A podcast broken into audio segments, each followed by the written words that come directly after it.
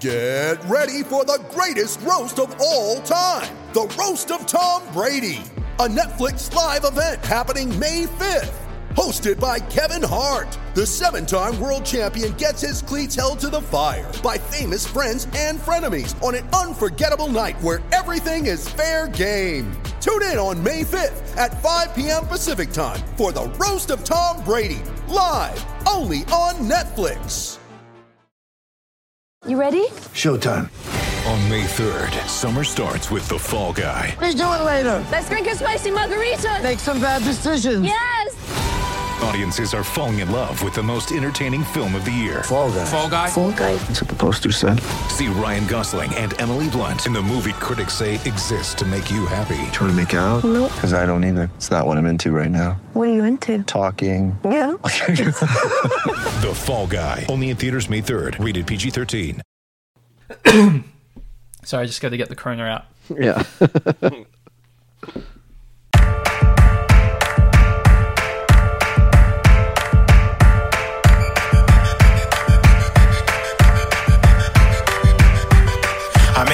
Welcome back to another episode of 32 Fans. You're on with Peter Gus, and I'm here with my host, Shannon Gus. Hi. We're hosting this podcast, apparently introducing people. I want to introduce the actual host of the podcast, Akiva Whittaker. Thank you. Wow, what an honor. We have a married couple and a couple who should be divorced. That's me and Alex. And Chester, how's it going? Don't they they flush toilet backwards in the Southern Hemisphere, right? So your podcasts get introduced backwards, isn't that how it works? Well, there's not a lot of flushing going on with the toilet paper shortage at the moment. So. Well, fortunately, in a few weeks, us Jews will be eating lots of matzah, which leads to less toilet paper requirements. Well, yeah. We will. Shannon said there's a shortage in Australia. Of toilet paper or matzah? They might be able to get matzah. Okay. There could be a matzah shortage. Ironically. Yeah, both. All right, so Akiva, why don't you tell us why we're doing things backwards? What's going on today? Here's the deal. There's no sports left. I see people in the 32 Fans patron group, they're legitimately betting on the Bulgarian basketball and Icelandic cricket, and people are desperate for sports. Yeah, you saw the video of the guy who's betting on the weather, right? Yeah, there's a guy. There's a viral video of a guy betting on the weather. People are desperate for anything. He had plus 500 on rain. Here's the crazy thing, though. We're going to talk today about Aussie rules football, Australian Football League. We're going to be it's going to be explained to us exactly how to pronounce it and everything about it, because we know nothing. But our goal at the end of today is to become Aussie football super fans, and that's our new sport. Here's the crazy thing, Alex. But hold on, is this sport? Was this pre-corona or post-corona? Is this sport ongoing right now? This is what's insane. I had this idea with Shannon months ago, before anybody had ever heard of corona. This was going to happen this week. That's correct. It was on the schedule. 32 Fans off season, and now it's the last thing going. They're starting, as far as I know, without crowds, and they could correct me if I'm wrong. I believe they're going to have games starting Thursday, March 19th. That's it. As of now. I mean, everything is, of course, subject to change in the entire universe right now. But it looks like they're playing, and we've lucked into becoming fans of the only sport that still exists. Oh, that's amazing. Yeah, I mean, it exists now, but that's divine providence is our people on Thursday. Yeah, I guess that's our first question. Are you expecting the games to happen this weekend, guys? I think it's likely that they go forward with round one, and then after that, who knows? They could pause it. I think the talk is they might try and cram in as many games as possible. So we're used to playing once a week, but there's talks of playing about 5 games within every 3 weeks just to try and cram the whole season in before the virus gets worse. All right, now let's take a step back. Yeah. You said the first round. We don't even know what that means. Yeah, I actually think we should start, because here's the first of all, what do we call it? Aussie rules football, Australian Football League. What are we supposed to call this sport? I would call it AFL. The sport itself is Aussie rules, but the league is Australian Football League, AFL. So I would call it that. I guess we're going to be teaching you guys like babies, to learn this thing you know nothing about. Now hold on, let's take a step even back from that. So you call it the AFL, the Australian Football League. So we have a National Football League. We had an American Football League, our own AFL that merged with the National Football League. Do you guys refer to American football as American rules football, and your football is just your football? We would refer to American football as NFL. Okay. What about American college football? Just college football. College football. Okay, fair enough. American college football, or just college football? Just college football. We don't have college here. We have like university, so okay, yeah. Sorry, university football. And just out of curiosity, Shannon and Peter, do you guys follow American football at all? No. Well, okay. Well, so to talk about my sporting experience, I only really follow AFL. It's like a huge passion of mine, and I don't really follow any other sport. Peter, like AFL would be his number one. I don't want to talk for you. This is a weird thing, us being on the same podcast. But he follows like many, many sports, but not NFL. Yes, you get a glimpse into our personal life, so I barely get a word in. But I do follow the NBA as well, I guess, on top of AFL. No, hold on. Let's take a step backwards. Akiva, sorry. Go ahead. Yeah. We're so far back. Yeah, we need it. Like, we got to keep going back. This is like the Seinfeld episode. You got to go all the way back to 12 years ago. Like, so there are many listeners, especially from the RHAP world, who I guess know who you guys are or know who Shannon is. But I, full confession, don't know who either one of you are. So you want?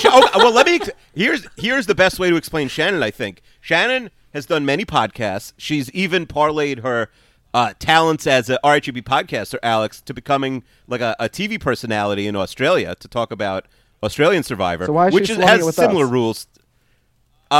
She's nice. She has to do one like a pro bono podcast a month. But here's the crazy thing: she has never done a non-Survivor podcast in her life. She's very nervous right now. This is the first time she's ever done a podcast that's not about Survivor. Shannon, I think, has a reputation of being the way like Brett Fahrenkoff, our listener, is about like sports gambling. That's Shannon with Survivor. Like she has got a one-track mind. Correct me if I'm wrong, Shannon. Well, yeah. Well, two-track mind. So hold on. So more so than like Mike Bloom? Survivor. Like, who knows more about? Mike's like super diverse compared to me.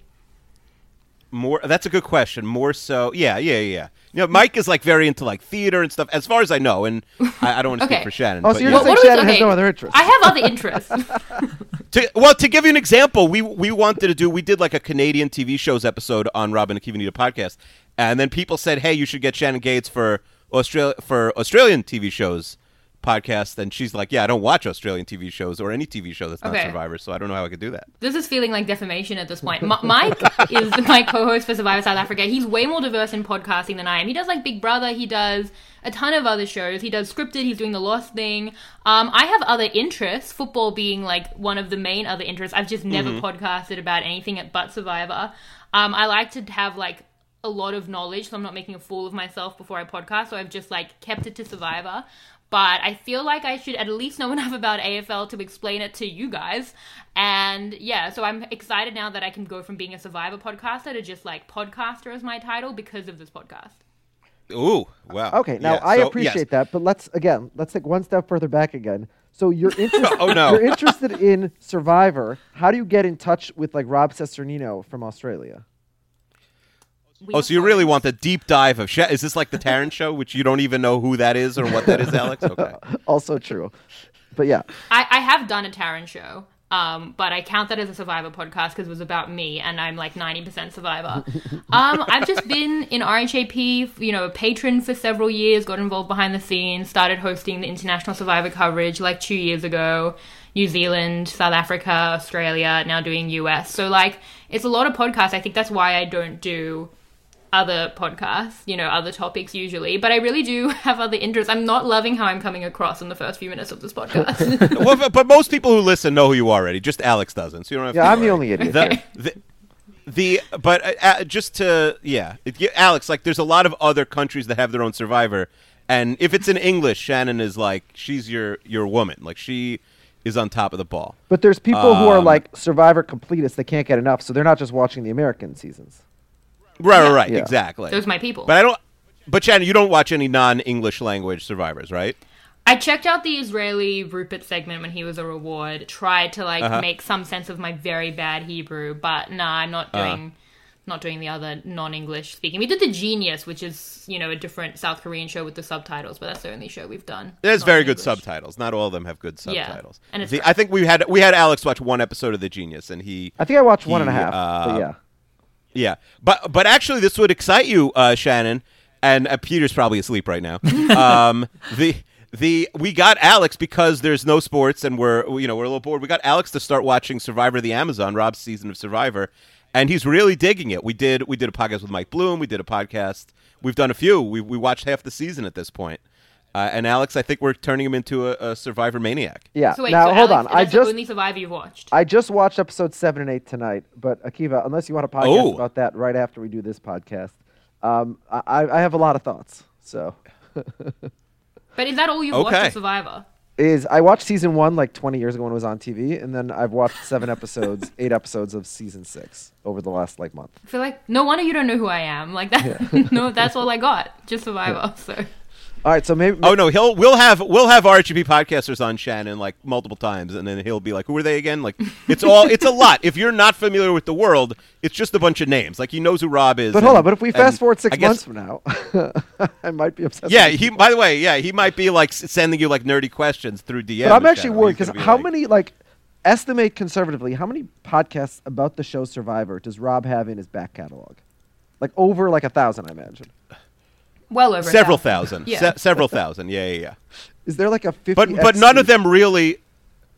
But none of them really are. 99% of them are about like the only the last 8 to 10 years worth. Where what you're watching now, he went back with Josh Wiggler, and they like did an audiobook about between 5 and 20 hours on every single season. Yeah. Called The Evolution of Strategy. Really should be called The Evolution of Survivor. But so they did that. I didn't realize how much we'd be explaining on this podcast. He's very confused. All right, but let's get to Australia's football because there's so much we have to get to, Alex. Can you explain to us, how does this work? How does it differ from the NFL? Tell us everything. Like Shannon said, guys, assume that we are babies. What's the history of it? Well, where does it even... I want to really understand where the sport develops and why it's unique to Australia. Mm. Okay, yeah. Well, I don't know why... it shouldn't be unique to Australia. It's such a good sport. Everyone should have it. But I did bring Peter, my husband, because he's, an expert, and he has a podcast about fantasy football here and stuff. So he's got, a lot of the expertise. But in terms of, the history... It started in 1897, and it was just the Victorian Football League. We live in the state of Victoria, and it's huge in Victoria. It's the biggest cultural thing here, to the point where we get a day off, a public holiday, the day before the grand final, just for the grand final parade. Wow. So it's massive here, and then it expanded to being a national league in 1990. And it currently has 18 teams. So there's there's a lot of newer teams, especially the interstate teams, but there's this long, more than 100-year culture, and these legacy teams as well. Do you have anything? Yeah, so it started as a winter sport for the cricketers. So back in 1897, they needed something to do when it rained, and AFL was a way that they could keep fit. So basically the evolution started there. Yeah, and so I don't know how much to explain, but basically there's a 23-round season, 22 games each because everyone gets one bye week. The games are 2.5 hours long because there's 4 quarters, which are 20 minutes each. But then with stoppage time, it becomes 30 minutes each. And then there's half time and the quarter times makes it 2.5 hours. I know when I was a kid, it felt like the longest thing ever. Wait, but hold on. So you have 80 minutes of play in 2.5 hours? Well, it's more 2 hours of play because the stoppage time is they'll stop the clock when the ball goes out of bounds. I'm trying to explain to you, that is incredible. In America, the NFL is 60 minutes of play in 4 hours, and of those 60 minutes, it's 12 minutes of play because the clock runs in between plays as nothing happens. Yeah, so that's it's a little different. You guys are apologizing to us. This would be the most action-packed sport that exists in America. No, it's more 30 minutes each quarter rather than 20 because it's not like NFL. When we say the stoppage time, it's not like NFL where when the ball goes out of play, everything stops and they reset. In AFL, the ball goes out of play and it's thrown right back in, but the time lost when it was out just gets added on, so you never really know. It's not like the clock does stop, but you don't know how much time is added. So we won't have generally any idea how long each quarter is going for when the very first ball is tossed, which we'll talk about later. So it's soccer in that respect. Yes, exactly right. Okay. So most time each quarter goes for about 30 minutes on average. Yeah, you know much more about the other sports to compare it to. I'm pretty much just isolated in this one sport. But the biggest stoppage time you would have is that when you get a goal it goes back to the centre, so everyone kind of has to walk back. So that would be like the most stoppage time. Okay, a goal. So this is how you score points and win the game. That's an important thing. I think we should take a step back. You know, take a step back. Let's go back to what the ball looks like. Tell us about the ball. Great job. Are you the Matthew Berry? How many people are on each side? Just out of curiosity. Pardon? I think he is. Matthew Berry's like he's like ESPN's fantasy football guy. If you ever watch The League, he's on there a couple times. Like. He has made like a real career, like a 7-figure career of just being just fantasy football. Doesn't talk about like the NFL from like who's going to win perspective, just fantasy football. But also, so, yeah, I believe Peter, also to be clear, based just on the last 10 minutes, Pete's also like an infinitely nicer person than Matthew Berry. Peter, but yeah, sorry, Peter. He I'm not. What? You're not nicer? Well, I can't even get his name right. Yeah. It's late. It's usually late for me. Yeah. Like people know. Like a lot of times I'm podcasting like 3 a.m., but right now it's 1 a.m. for Alex. And he just got hit by a little bit of quarantine. So he's depressed. We forgive you. No, Peter's podcast is Doctor Supercoach, so they call him the Doctor. So yeah, I do think. But like, hold on, Akiva. Wow. This is very Matthew Berry-esque because Matthew Berry hates when people call him Matt. Right? Okay. That's a thing. Matthew Berry does not let people call him Matt, and I keep incorrectly calling Peter Pete. So. This feels like a more insulting comparison than we understand. Yes. No, not the most. No, he's like a big. He's got like 5 million followers on Twitter. Yeah. He's like a big deal, Matthew Berry. He's not. He's not a bad guy. Yeah. He's a little mean. But the ball. Oh, so Doctor Supercoach. Yes. Check it out. Oh wow. So, but is it about fantasy AFL or is it about all AFL? Fantasy. Just fantasy football. Oh, okay. Yeah. Okay. Wow. But I mean, you have to understand football to be able to talk about fantasy football. Yeah, we're really going to have to become like experts to be able to play fantasy AFL, but we're going to end up playing it because that's all we have. Explain to Peter about League of Leagues, and the draft is about to be imminent, or is supposed to be, so maybe you add this in. Yeah, so we have something called League of Leagues, Peter, where it's a fantasy sports, but it's 3 sports in one, the NBA, the NFL, and Major League Baseball. And it was supposed to happen this week, but now there's no sports. So maybe we should do like the AFL could be instead of baseball. And then, I don't know, we'll do like cricket or like whatever other sports are going because we are so desperate to. What do people who don't follow sports gamble on? Like, I don't understand. I just need to gamble on something. Well, they don't gamble. The Bachelor? It's very. I guess, yeah, but there's like that spoil, which is terrible and always spoils the winner. So maybe that. Yeah, no, I don't, anything where the winner is already known, it doesn't make any sense. Really. No, but like it's fun to do with your friends. In Australia, it's crazy, so dumb. But can't you just? Even though it's spoiled, that's insane. Yeah, it's the dumbest thing of all time. You could like Google who is the winner, or you could bet on it. That's crazy. Yeah. Okay. Ridiculous. Should we explain the ball now? Yes, please. I think you have to put that at the beginning of the podcast, Alex. Should we explain the ball? 42 minutes later. The AFL ball is very similar to that of an NFL ball, although it's got a bit softer edges. It's a little bit, I guess, rounder in the two hard sides of the NFL ball. So it's like ball. Me versus Akiva, basically. It's also a bit larger. I was about to say meters, but it's not. I'm going to have to try and think of it in yards. This is my everyday reality podcasting for internationals. Yeah, it's quite difficult. The ball is quite, I guess, a little bit, maybe we'll say 20% larger than NFL ball and a bit rounder. Mm-hmm. So that's the shape of the ball. So we've ticked that off. I think, should we go through the rules now? How to win the game. Yeah, the rules. Yeah. You have the ball. You kick the ball to each other. And you can handball. So those are the two ways to pass the ball. You can explain handball. And how to kick. To kick, you drop the ball onto your foot and kick it. Or, I mean, I guess you could kick it off the ground, but you don't really. And to handball, you kind of like punch it up, which is really hard to kind of show on a podcast. And there's 18 people on the field, 22 people in a side. And you kind of kick it to each other, handball to each other to get it through your goals. And the goals are on either end. You swap each quarter. But basically there's 2 really big sticks in the middle. And then on either side of those sticks, short sticks. And if you get it through the big sticks, you get 6 points. And if you get it through the short stick, one short stick and one big stick, or you hit one of the big posts, you get 1 point, which is a behind. So you don't really want a behind. That's not seen as like a victory. You want the 6-point goal. And the only way that behinds happen by accident? Sorry. Yeah, yes. Definitely. Yeah, the only way that you can score a goal is if you kick it through. You can't handball the ball through. You can't punch it through. You have to go in on the full. It has to be kicked, and no one can touch it either. It has to go straight through with no people in the way. How much space is between these? That's a good question. I think it's about the length of... You're pushing it on my meterage because I can't... No, say it in meters. That's fine. You could say it in meters. People, we're dumb, but we're not that dumb, Peter. No, it's like 3 meters or something like that. Between the goals posts. Something like that. So it's much small. It's much smaller. It's like a... So it's bigger than a hockey net, but smaller than like a soccer goal. Yes, correct. Okay.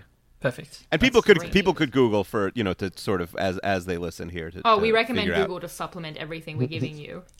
Yes. So you said there's 18 aside. Does that mean there's 18 people on each side and there's 36 on the field, or it's 9 on 9? I thought you said 18. No.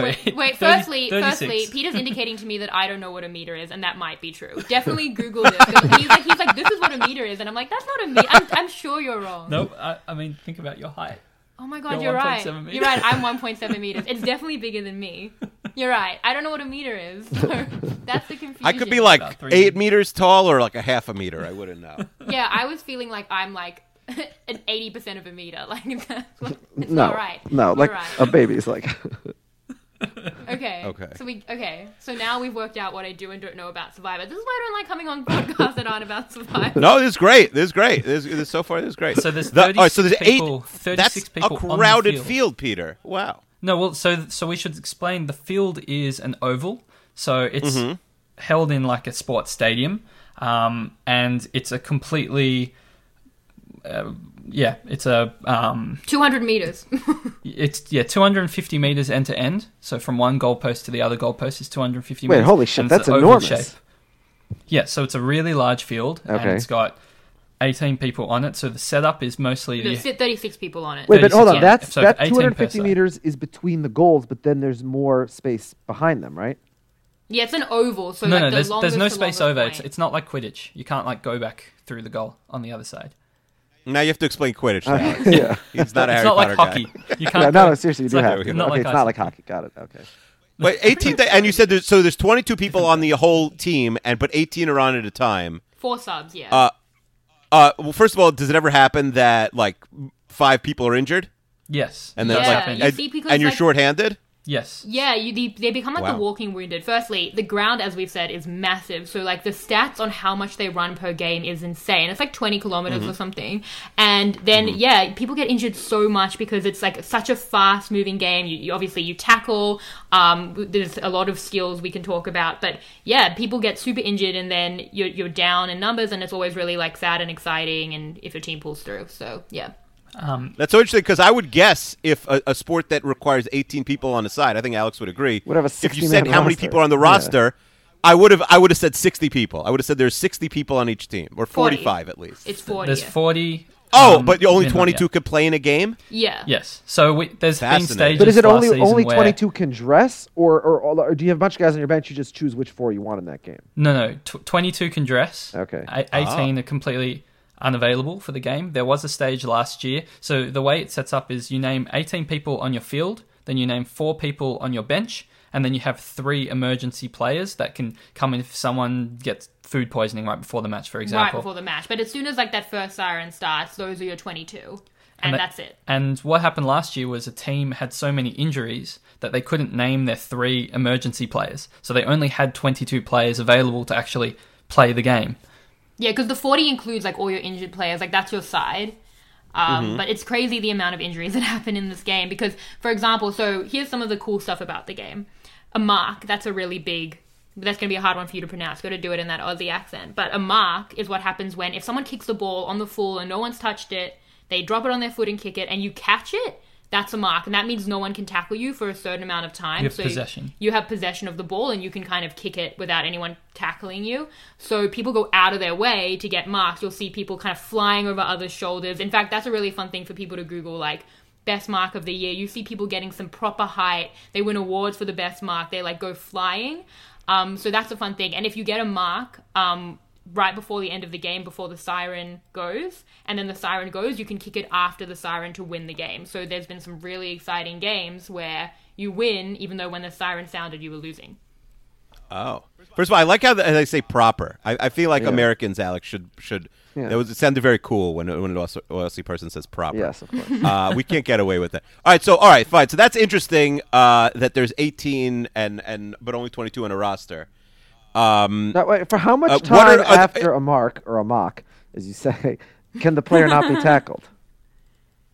A couple of seconds. So you're allowed to go back, and technically you have 30 seconds. However, if you slow the play down by 30 seconds, it makes your next kick probably to a pack, and a pack is where there's a whole bunch of people, and it's very unlikely that your teammate will be able to mark the ball. So most of the time they mark the ball and they kick it very quickly to try and get to the next teammate. Kind of like in netball.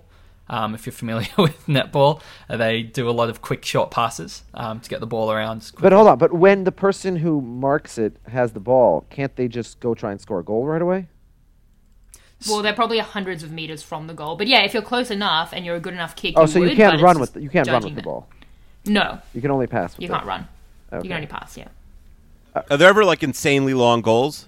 Yeah. Yes. So you can run with the ball. So there's different rules. I think if we take it a step back again, to borrow the term from Alex, I think you need to understand that this is a 360-degree game. So when you have the ball, you can be tackled from any angle, from behind, front. You don't have to see it coming, which is why there's a lot of injuries. And you can run forwards, you can run backwards, you can run sideways, and you can move with the ball. So you're allowed to take 15 steps or run 20 meters before needing to either dispose of the ball, like kicking it or handballing it, or you can bounce it. Now, bouncing the ball is a skill because of the shape of the ball. Yeah. It doesn't bounce always directly back to you. Yeah. So it's a bit complicated, but when you bounce it, if you then get it again, then you can continue another 20 meters or 15 steps. So you can move however much you want as long as you aren't tackled, which is difficult because of the 360-degree nature of the game, because players are coming at you from all sides, and there's 18 of them on the field on your team and against you, so it's not like there's that much space as well to maneuver. There's also some like really complex rules and like around tackling and like what's a legal tackle, and you can't go too high and you can't push people in the back, and then it's probably too complex to talk for this podcast. It's also just like a very like boring probably part of the game, just the semantics, but the tackling is definitely not like a simple thing. Now let's talk about for a second. Go ahead, Akiva. No, I just one thing that I like that I think the listeners will like too is I was looking at the schedule, and the games are staggered that other than the last two, and you could maybe explain why. Because there's 18 teams. There's 9 games every week except when there's byes, as Peter and Shannon mentioned. But you could literally watch 8 different games every week, which I'm sure Peter and people like that do, right? Sometimes it can be annoying. I think they're getting better with it. There's always one on a Friday night. It's usually like a blockbuster game. And then I think they've been trying to stagger it more, but they've definitely done stuff in the past. So we have 2 on a Saturday night at the same time. It's so annoying. But we also have like, the different time zones, so they have to work within that as well. Yeah, you can generally easily watch 7 or 8 of the 9 matches. We do try to do that. Oh, so you don't just watch your team. Peter, like for sure, he has to do it. He's got a podcast. So you guys are watching every game basically. So this is like this is a full-time life, because even football, even the NFL and college football, that becomes infinite. But even the NFL, there's only 5 windows to watch games. Some people might Thursday just night, watch Monday night, and 3 their on Sunday. Team. For us, football is such a massive part of our life. My dad's a huge fan. Peter's family are all huge fans. So, we try to watch as much as possible. I know when I'm home as well, the TV has footy on the entire weekend. But football for us has been, such a big part of our relationship and our lives. We don't support the same team, but our rivalry is something that was, we're definitely going to be sledging each other's teams later in the podcast, but our rivalry was a really big part of how we remained friends when we didn't live in the same state for several years, and then has been a huge part of our relationship, has been a huge part. Even our wedding invitations were footy cards. Our cake topper had us with our footy scarves on, our different footy scarves in our bridal gear made to our likeness. So we had a lot of football references because it's a really big part of our life, and pretty much is our whole weekend. That's incredible. So are you bigger Alex, fans than we are? Yeah, that's. I mean, a wife. Could you imagine imagine Dr. Jen? Yeah. Imagine Dr. Jen like agreeing to send out like a baseball card wedding invitation. Yeah, yeah.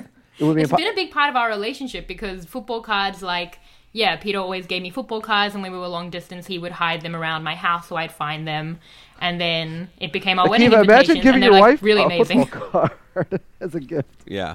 Yeah, we have hashtag footy cards, not flowers. That's like our. Yeah, to be fair, football cards are a lot cheaper than flowers. So, my mind is. Can we say footy? Like, is that like cultural appropriation? Or by any of the rules of this game.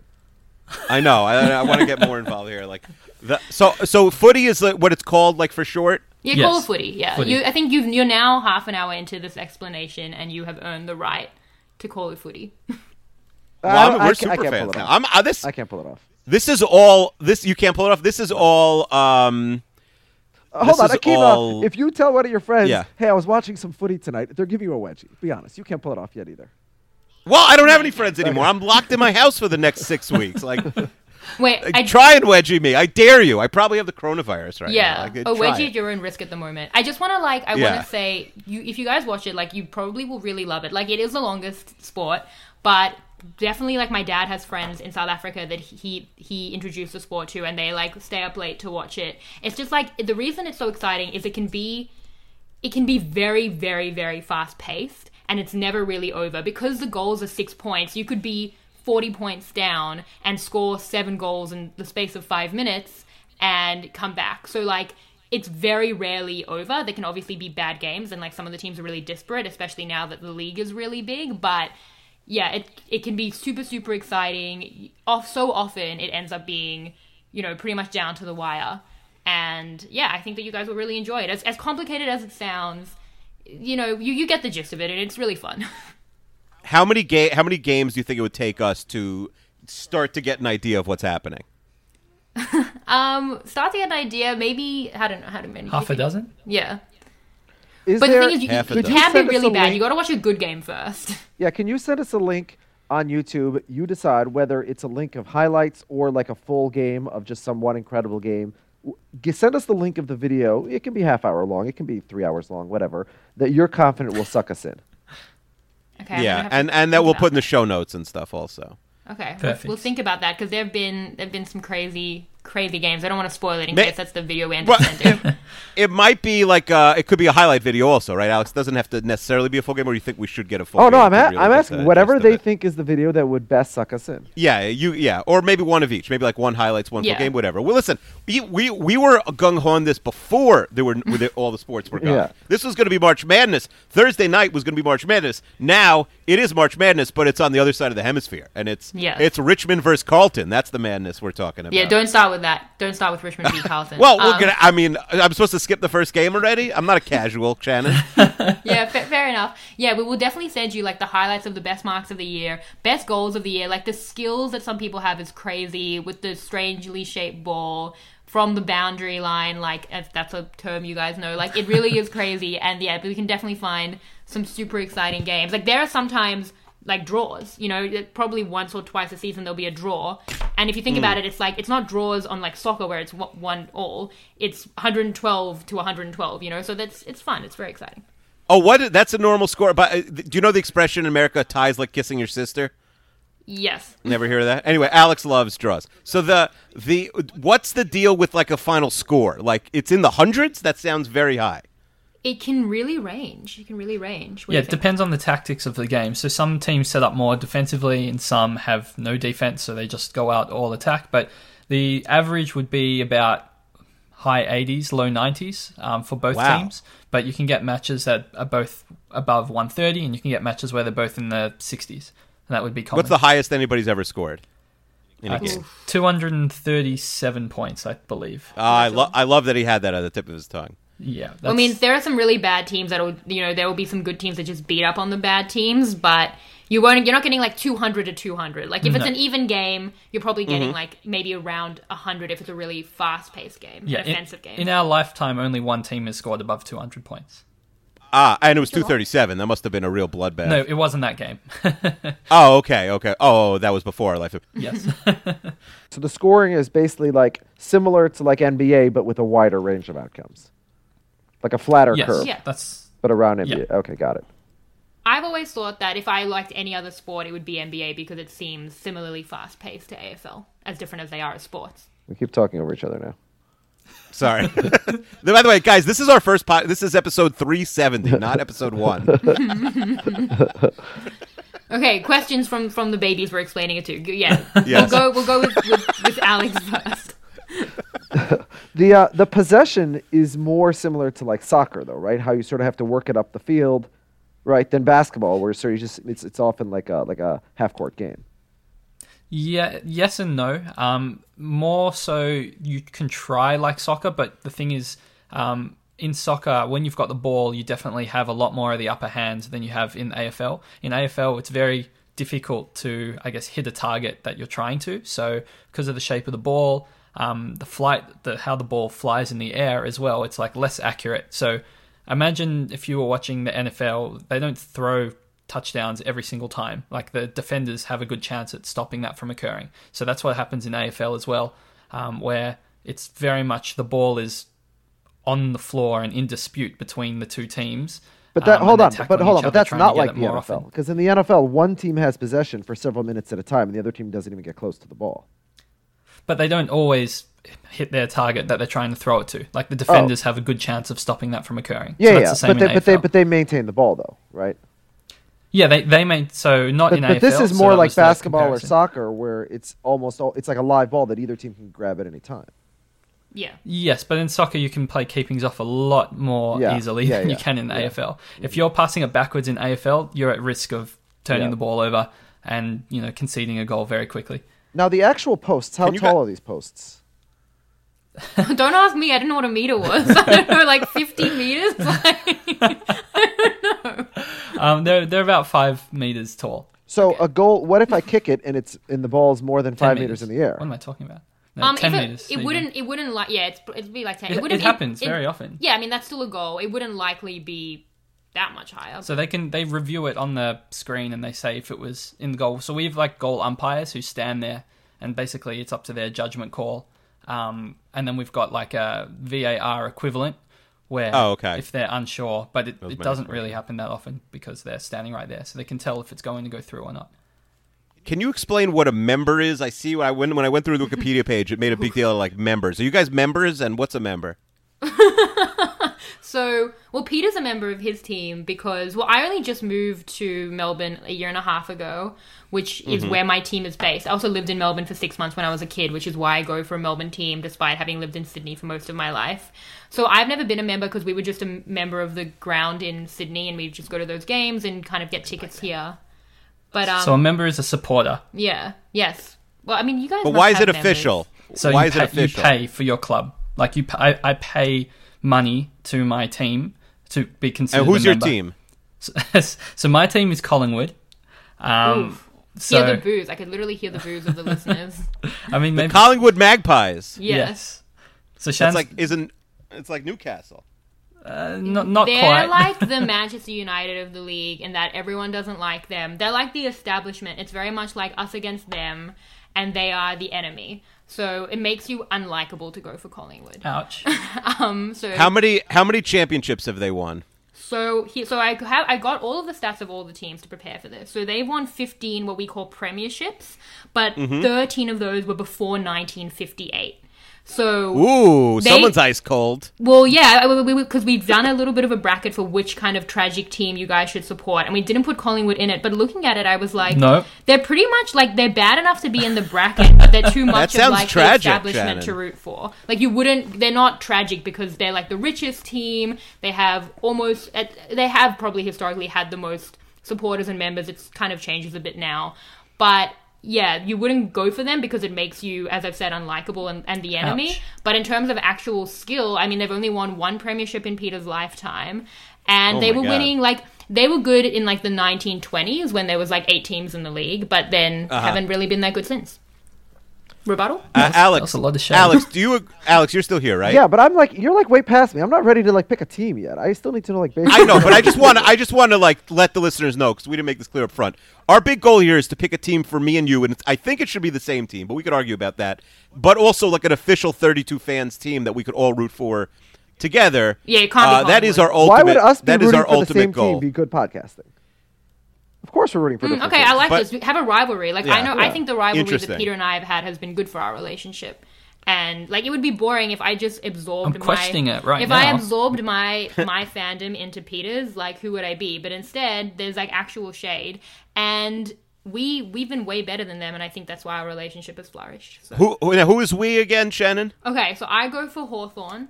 The Hawthorn Hawks, we are the best team of the modern era, objectively so. We've won 13 premierships, but they're all since 1960. Everything you said already makes you hate you and hate your team. So... we cannot pick the Hawthorn Hawks. Yeah. No offense, Shannon. They're not in the bracket because, as I've said, they've won 13 times and recently. I mean, even the 15. Alex and I both root for losers across the board, other than my San Antonio Spurs in basketball. But now they're losers too. Collingwood are still losers. Like they were winning, they were winning 100 years ago. Like it really barely counts. So. What's the sports equivalent for this, Alex? The American sports or hold on. So you got these 18 teams. Is there like? Is relegation or promotion? Yeah, exactly. Are there like a lower division and the teams switch every year? Okay, no, there's not. So essentially, we have our 18 teams at AFL, which is the Australian Football League, and then the different states in Australia have their own football league. So we have a VFL, which is the Victorian Football League, but they don't get promoted or relegated. A lot of the time, there's players in that league that will then get drafted at the end of the year into the AFL, depending on how they play. And there's one... You know, there's the AFL, there's like the SAAFL, which is the South Australian Football League, and then you've got the Waffle, which is a WAFL, the Western Australian Football League, and so on and so forth. But those are all like minor leagues. Is any other... Yes. Yeah, that's what it sounds like. State level. Does any other country play Aussie rules football? Does New Zealand or any other, like, Oceania country, like, I don't know, like, does anybody play it? No, but Ireland have Gaelic football, which is like the most similar sport, but it's played with like a round ball and has slightly different rules, but with like a similar structure. So, but you guys can't play any other country. We can't play any other country, but they have, or they are planning on. They are planning on playing a game possibly in America next year. We did play for the last 3 years one game in China. Between two sides. That's been cancelled. Yeah, that's been cancelled now, but to try and promote the game. So there's also been a game in New Zealand played between two sides. So they're trying to get out there. I'm not sure it's quite working, though. But also, every year we do decide our Australian team of the year of the best players, and they don't play anyone. It's just like a really pointless exercise. So that's something we do as well. Now, you guys live in Melbourne, is that right? Alex, should we be ugly Americans and say, like, if America put together a team in 6 months, they would... But obviously they'd get destroyed. No, hold on. We have American players in Melbourne, AFL. Is that right? Yes, we're in Melbourne. Okay, so I see. So there's Melbourne, Hawthorn, Collingwood, your two teams, and then Richmond. The four teams all share the same field. So there's 18 teams, as we've said, and it's been kind of growing since 1897, and it became national in 1990. But of the 18 teams, 10 are Victorian, that's the state we live in, and 9 are Melbourne, which is our city. So it's like a personality trait in Melbourne. That's why a lot of the bracket Docklands teams we have for you... is also in Melbourne. Yeah, okay. 10 of the 18 teams are Victorian. Like, it's much more of a Victorian sport than it is interstate. So it's not just that, like, these are like suburbs. Like, Richmond is a literal suburb. So, yeah, there's a lot of teams in our city. And we share the grounds because, as Akiva said earlier, they don't play at the same time. So you're able to have one on a Friday and then one on a Saturday and then one on a Sunday. And we have two grounds as well. Yeah. And most teams have like a backup ground they play at as well. So I'm looking I see nine grounds listed for 18 teams, Alex. Yeah. Well, no, I'm looking at the current clubs list on Wikipedia. So, for example, Akiva's beloved Jets share a stadium with the New York Giants. But the Jets are so secondary that for years the stadium was literally called Giants Stadium, even though the Jets also played there, which is like just the ultimate side of disrespect that your home field is named for your like ostensibly biggest rival. The Melbourne Cricket Ground is not really named for any of the teams. There's a team called Melbourne, but they seem to have the fewest members of the four. So of those four, who's the one who sort of dominates in a scene of the four that share literally the same cricket ground? Like who is it the most of a home field for? Would you say? Collingwood, because this is the whole thing. They own the AFL. Okay.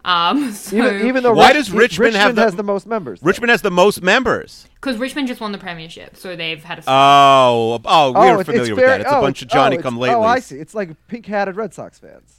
Yeah, that's terrible. Yeah. I'm pretty sure like Hawthorn are like the Patriots, right? Because we've had so much success. Would that be a fair comparison? I don't know. But basically, okay, fine. So Peter's team is hate-worthy because they're the establishment. My team is hate-worthy because it's so good to be a Hawks fan that like, even when we don't do that well, we end up doing pretty well. So neither of those are going to be in the bracket. But I also wanted to explain about the league is that it's kind of like a socialist league. I don't really have a lot to compare this to except EPL, which what I kind of understand is like a dictatorship of teams. But we have a draft at the end of the year and the worse teams get better draft picks. And the hope is that obviously it becomes kind of cyclical and the teams that have been bad get good new young blood into the team and become better. So when we talk through some of these bracket teams that haven't had a premiership in like 60 years, like that's super tragic. And you're drafting players from those minor leagues you mentioned before, or you're drafting like 17, 18-year-olds? Yeah, kids mostly. But then there's a few ways. Yeah, mostly it's the 17, 18-year-olds, and then there'll be maybe a dozen older players throughout the whole draft, and the draft consists usually of about 60, 70, 80 players. But do your teams have official affiliations with any of the minor league teams or no? Yeah. So not minor league, but in the VFL we have official, I guess, teams. So there's a Collingwood AFL team and there's a Collingwood VFL team, and the reason for that is so that the rest of our squad can play. So it's kind of like the young draft D-League. Picks until they're ready. Not the draft picks. So that's so it's a bit confusing because there's a league just for 17 and 18-year-olds, like ones that will be so kind of like college basketball where you have to be in college to play, except even younger. But you guys draft before that or after that? So we draft at that end of their season, but their season is only 6 weeks. It's a carnival. Basically, the top talent get invited to play in like a carnival, and then they get scouted and recruited from there. All right. So did you, Peter, and I guess did you, Shannon, also? I'd like to hear if there's any women's AFL also. Did you play this game at any level, or is it not something you can just do because it requires so many people and it's too complicated to be like a bunch of high school buddies just playing some Aussie rules football? No, I played from age, I guess, 8 until age 14.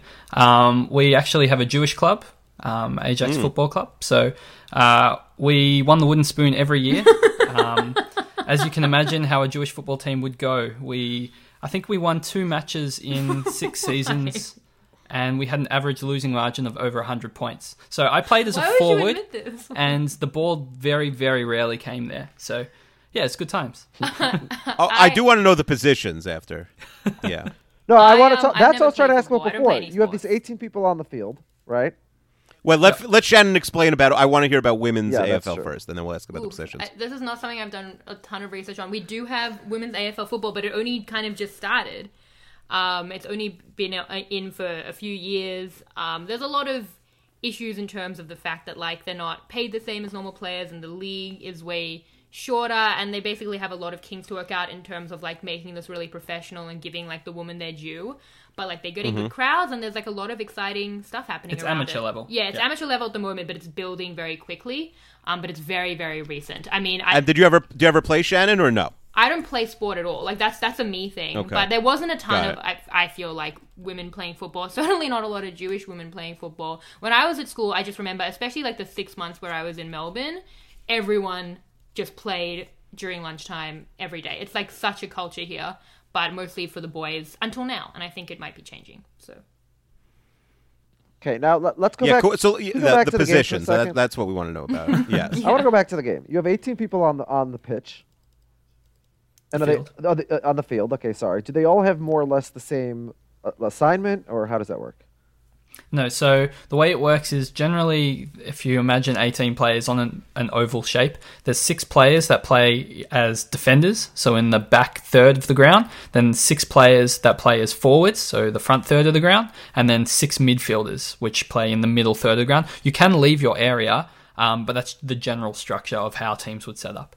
Okay, so when you say other than having a keeper, it's similar to soccer. Yeah, in that you're generally similar, in a position, but you're not locked into that area of the field. Yes, that's correct. Okay. You can. There's teams that rather play with 7 defenders instead of. But 6, you're not likely to see 36 people all jump, in a big pile up the way that you would if you watch like little kids playing soccer, for example.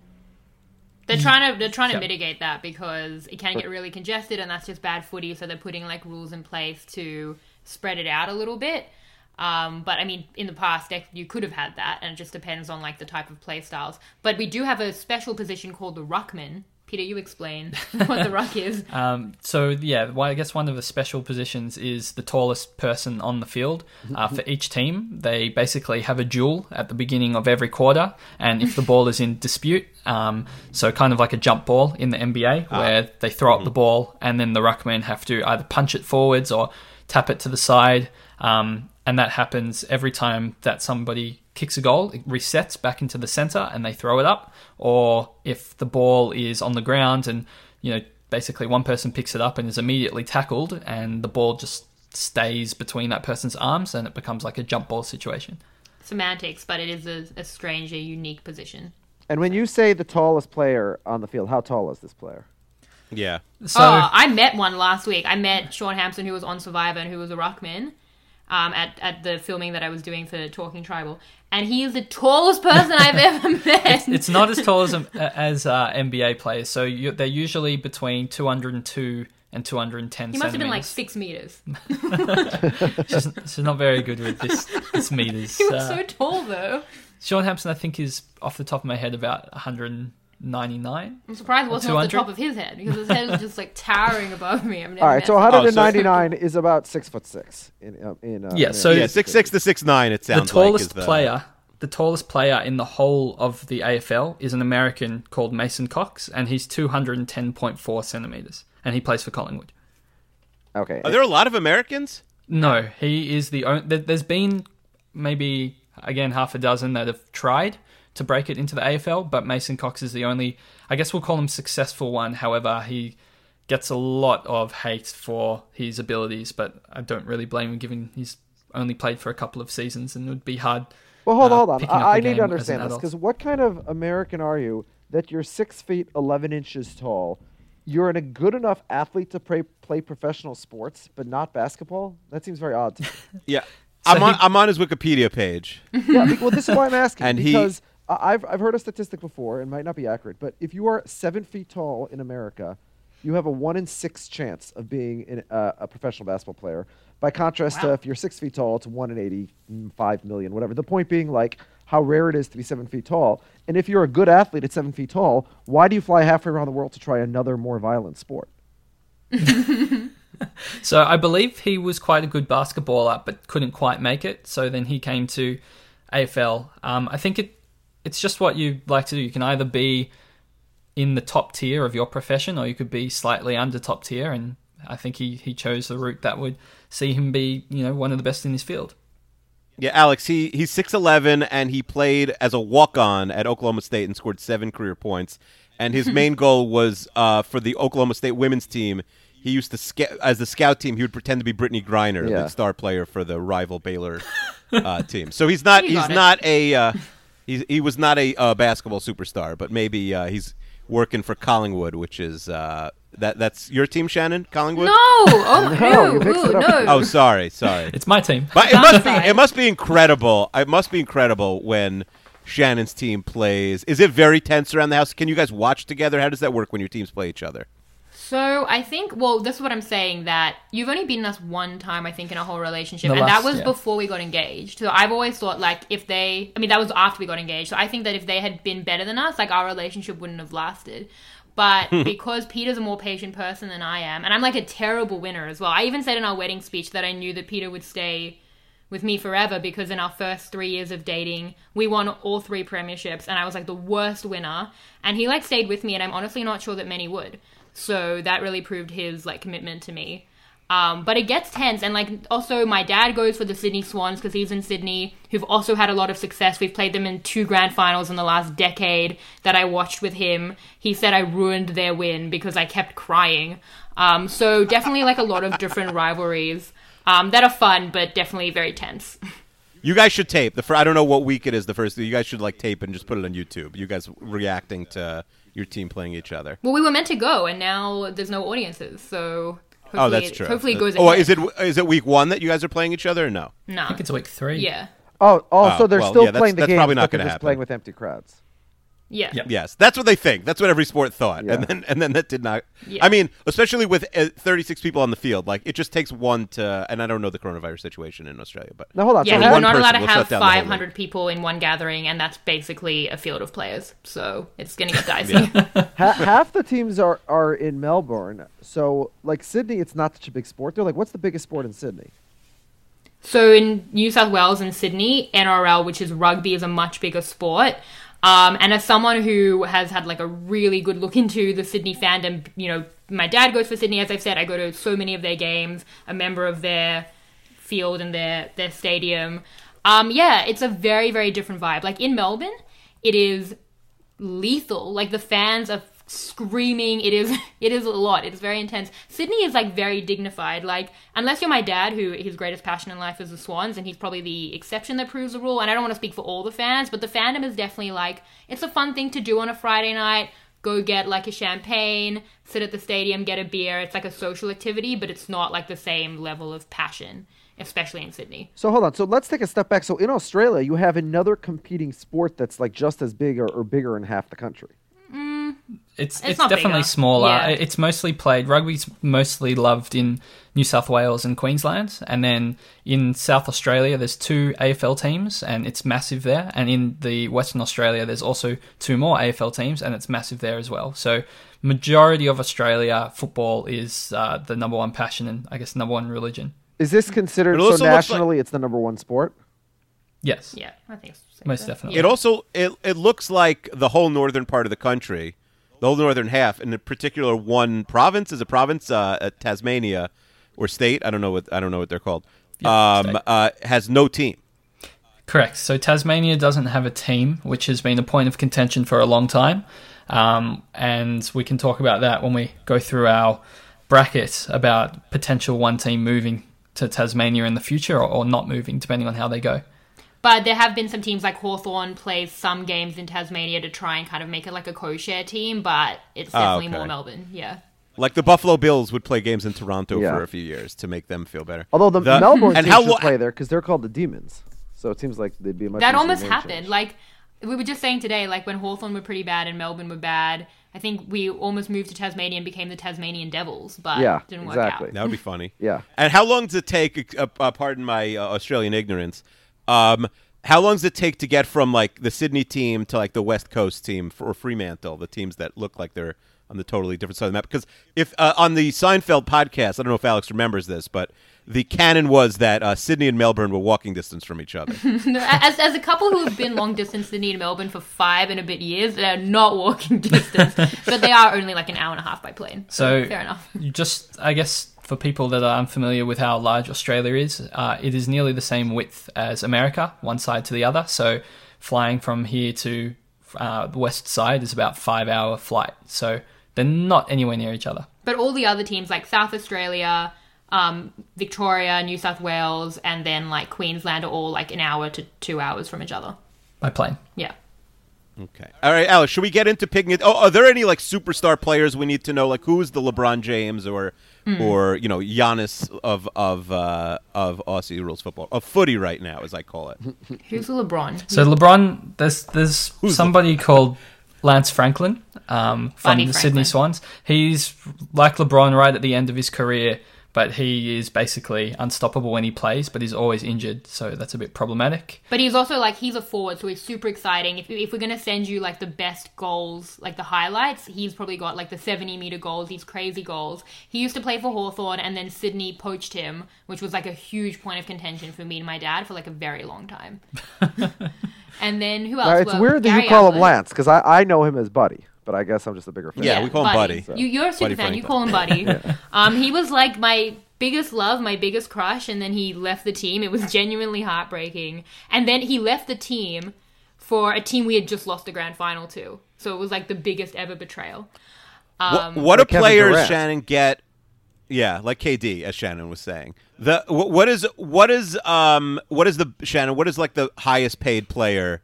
Or the highest paid players make in the AFL? What do like the lowest paid players make? Buddy would be up there highest, $1 million, $1 million a year. I think the average is 250,000. I think I read that somewhere. And then obviously the rookies are bringing that down a little bit, but it's pretty good compared to like the national actual average of salaries. In terms of like other great players who would be among that million mark, I would say Gary Ablett, who is nearing the end of his career, but has always been like the most exciting midfielder. We'll talk when we talked about the bracket. We can talk about it because he was someone they sent to one of the newer teams. There's like new terrible teams. He did like that team has done really badly, and then he went back to his old successful side. So he's another one. Who else are we thinking of? So I think there's only 12 players that earn around $1 million, and that would be the top tier of AFL footballers, and the very drafted rookies at the end of the draft get about 50,000. There is a salary cap. We probably should mention that. So it's not like, so the salary cap is... It's not like the EPL. No, it's not like the EPL. So the salary cap's $10 million, and you have 40 to 44 players on your roster. So you can imagine that if you have one player earning $1 million, you have to try and cram in a whole bunch of other players to try and fit that in. Yep. You can, if one player makes 20%, the team never succeeds is a sort of a general rule in baseball. So I guess 10% here, you have bigger rosters. And people who are like the exciting midfielders and like the exciting forwards get a lot more acclaim. They have like the best and fairest always goes to a midfielder. All the other like best goal of the year tends to go to like the forwards, and they get paid more. And then people kind of forget about the defenders and stuff. So probably like a lot of sports where like the most exciting players are the ones like everyone's talking about. Like for Buddy Franklin, they wanted to pay him a lot, not just because he would be good, but also to try and grow the game in Sydney and get people excited about going to the footy because he's such an exciting player to watch. Alex, I don't know if you know this. The Jets punter for a bunch of years was an Aussie rules football player who came over. Well, there's been the Bennett brothers. There's been a lot of people like that, I think. Right. Yeah. Is that a big deal when guys go over to play in the NFL?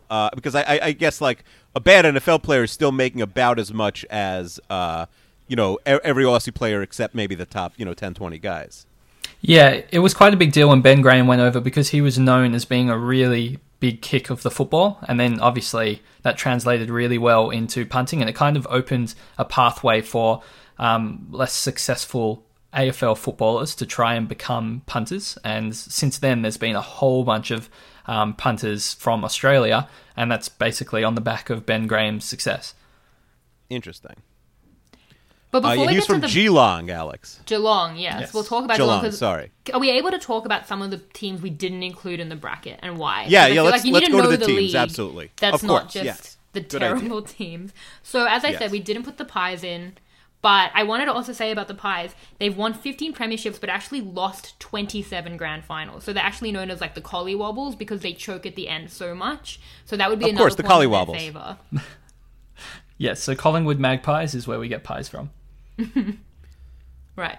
Yes, Collingwood Magpies. Yeah, and Collie Wobbles lost 27 grand finals. Haven't been really, a force since the 1920s. Am I missing anything? I think to put in perspective, the next amount of grand final losses. So grand final being the championship game. So hold on. Let's take a step back again. So you have a 22 game regular season, and then the best record is the Premier League winner, or doesn't there's a playoffs? No. Okay. So glad we took it back. This was a good point. So the 23 rounds but 22 games, for the season, and then the best 8 teams play finals. So it's like 1v4. No, this is confusing. This is the only sport I believe that does the final series, like how Australia does it. You explain it actually. Yeah, I was going to be like, nope, Shannon, get me out of it. Don't do that. Yeah. So it's going to be a bit hard to follow, but it's called a second chance system. So the teams that finish in first to fourth have a double chance, and the teams that finish 5th to 8th battle out in an elimination. So it ends up being 1st placed 4th place and 2nd placed 3rd place. If they lose, they're still in. If they win, they skip a round of the finals and just jump straight into the preliminary finals, which is the equivalent of a semi-final in America. And between 5th and 5 plays 8 and 6 plays 7, if you lose, you're eliminated. If you win, you play the loser of the other two matches, and then it's an elimination again, and then if you win, then you're into the preliminary final, and then if you win that, you're into the grand final, which is the championship match. And all games are singular matches. There's no series at all, so it's one and done. Yeah, and the grand final is a huge deal. It always has like maximum capacity at the MCG, 100,000 people. As we said, we get a day off in Melbourne for the parade the day before, so it's crazy. They always talk about getting a day off for the Super Bowl. It's never happened. By the way, the structure is most similar from what it sounds like to the Little League and College World Series in America, which basically, except with the exception being in those series, there's no seeding. So it's you know, two losses and you're out for everybody. I assume seeds 5 through 8 have won some titles, right? So they hadn't ever until recently. I think they hadn't ever. So what happened was, because getting the double chance of the top four was seen as like such a victory, to not have the mental pressure to know that you have one game where you can lose, and then for the teams that went through to the prelim with getting that week off, it was like such a good thing as well, because your bodies are so tired at the end of the game that week off was amazing, and then often the teams that had the week off would win. But what they recently introduced was a bye week in between the season and finals, and that has now kind of changed things where that if you win yourself the bye, it's not that much of an advantage. So now teams are coming from the bottom half of the 8 and doing a lot better, like making the grand final, and one of the teams we'll talk about in the bracket did win the premiership as well from 7th place, which was like a big thing. Alex is a big, like, structure and rules guy. Alex, what do you think of the way they do their playoffs? Peter's saying as well that they have won from the bottom. They've won from 6th place before in I think 1995, but it's very rare. That time, so. It's incredibly rare. Nearly every single time, someone in the top 4 will win the championship. Yeah. Alex, are you here? Yeah. Okay, you just weren't answering my question. I'm starting the teams. I know. Me too. I'm very excited. All right. Yeah. To me, there's only 2 teams that we can even remotely consider, and I say this knowing absolutely nothing. Wait. And so, okay. So I want them to tell me. Because I have a thought of who I should root for and who Akiva should root for, but I know nothing. So I'm going to be more open-minded, Shannon. No. I want to hear all 18. I want you to tell me why. Don't spoil it. Okay, well, don't spoil it, but I want to be open-minded. Yeah. We did a bracket of 8, so we can go through the 10 and tell you why we didn't put them in the bracket, and maybe if you feel really strongly about it, we can swap something out. Sure. Mm-hmm. The Ali Lasher rule. Yeah, I brought my own team that I'm going to promote. Okay. Well, okay, so I talked at length about the Pies. I feel like I've told enough in terms of the shade. You're not going to go for the Manchester United of the AFL. Of course not. Hawthorn, my team. Brilliant team, way too successful, I think, for you guys to kind of rally behind. Yeah. Okay. What a brag. The Geelong Cats. So they're the other Victorian team that's not in Melbourne. They're also really good. Like, they tend to be really consistent. They have a lot of footballers tend to be from Geelong, so they get drafted out, they go to other teams, but they always want to come home, and then they end up recruiting back the superstars of the game. It's actually criminal how much talent they have, like literally criminal. They had like a whole. They're the Golden State Warriors. They had like a salary cap thing happening lately, so it actually is a little bit criminal. But they cheat. So they're cheaters. Yeah. I mean, they're our rivals, so I'm happy to say that they've brought back like Gary Ablett, who I mentioned, Patrick Dangerfield, like Joel Selwood. They have these crazy good players, and they're like their home is like a fortress in Geelong. They tend to really be up there a lot of the time, and they won 3 times in 2007, 9, and 11. So I feel like they're really good, and you're not going to want to get behind them. Now, Geelong is very fun to say, but Cats is a terribly boring nickname. So they're out. Yeah, Geelong Cats. I'm not feeling it. I agree. Yeah. Are we going on nicknames? I've got like some proper stats for you guys, and you guys are like, no. Yeah, we'll get to stats, nicknames, but we don't know anything yet. Yeah, and also both your team and Geelong, they're from 1897. There's some real old teams in footy. Yeah. I'm excited. Yeah. So and a few very new teams. Well, hold on. No, Geelong was actually established in 1859, but their first season in the VFL AFL was 1897. Ah, okay. Yeah, Alex is on top of things. Okay, so it's older than it's crazy how old these teams are. The league started in 1897, so there were 8 teams. So that's... And just Victoria. Yeah, just Victoria. So it only expanded into the AFL at a much later date. Yeah. Who else is out? Although, hold on. Port Adelaide started in 1870. But they weren't in the AFL. Yeah, until... So we're not at Port. Take it back. We're not at... We'll talk about Port soon. Okay. Right. I want to rule out the Richmond Tigers. They're defending a team champs. Sorry? Yeah, they're the reigning premiers. Yeah, they're a team that like 4 to 5 years ago would have been really perfect for the bracket, because the joke with them is that they always finish 9th and just missed out on finals. So they were really tragic, but they have won 2 premierships in the last 3 years. They now have like the most members, and they're like on a high, so they're not a fun tragic team. Yeah, no. Stupid successful teams. Okay, just throw out that piece of paper. Okay, Sydney Swans. They're 1897 as well because they used to be South Melbourne and then they changed to being in Sydney. They're like a really good modern team. In the years that my dad has lived in Australia since like 2001, I think they've missed finals twice in that time. Like, they always seem to be around it. They're not going great at the moment. They have won 5 premierships, the most recent of which was 2012 where they beat us. But, and again, like, they wouldn't be a tragic team because whether they're going well or going poorly, like, people aren't, like, passionately obsessed with that. Whereas, like, if you choose a Victorian team or maybe, like, a Western Australian team or maybe even, like, a South Australian team, like, it's very much a personality trait. And if your team does badly, like, you will hear about it at every social gathering and, like, every day at work. So maybe it's a good thing for some people to be self-isolated in a couple of weeks. But that's why I would, you know, recommend going with the teams where people really care about AFL because then it defines you. Yeah, no, I agree with you. I really don't like how their logo features the Opera House because if you've been around since 1897, then why is your logo featuring something that's younger and has less of a history than you do? Like, the Opera House should be, like, featuring, like, the Sydney Swans logo. Well, they had, like, an overhaul when they became Sydney. Yeah. But there are definitely members who like have supported them for decades. Seems very nouveau-riche to me. Yeah. Oh, they're like what? Well, how would you describe Sydney? They're like the hoity-toity. I say being from Sydney, they're like that's what I'm saying. They're like sipping on their champagne. They only know who Buddy Franklin is. You know, you don't want to go. Peter once except for Mr. Gates. Yeah, except for my dad, who will be listening to this because he loves Akiva and I guess us, but. He's a huge fan. He's at every single training that they do. I'm pretty sure they're going to get a restraining order against him at some point. Training? He goes to practice. He does. He gets them to sign things like they know him. I think they think he might be like involved with the club, but he's not. He really just like comes down, goes to the practices. But Peter drove one time in 2012. He drove all the way from Melbourne to Sydney to see about 10-hour drive. 10-hour drive to watch Collingwood play Sydney in a prelim. With, like, extreme passion and, like, love for his team and sat behind Sydney Swan supporters who asked, like, how many points a goal was. So that might be an indication. Yeah. Infuriating. Yeah. So they're out. Yeah. Anything about Sydney? No. Let's move on to West Coast. Okay. The West Coast Eagles are also, like, a very dominant team. So they're, like, the biggest team in the West, which is also very passionate about football. They have been around since 1987 and have won the premiership 4 times, most recently in 2018. So that might give a sense of the dominance. Yeah. Although I do like Perth, but I know nothing about it. Yeah.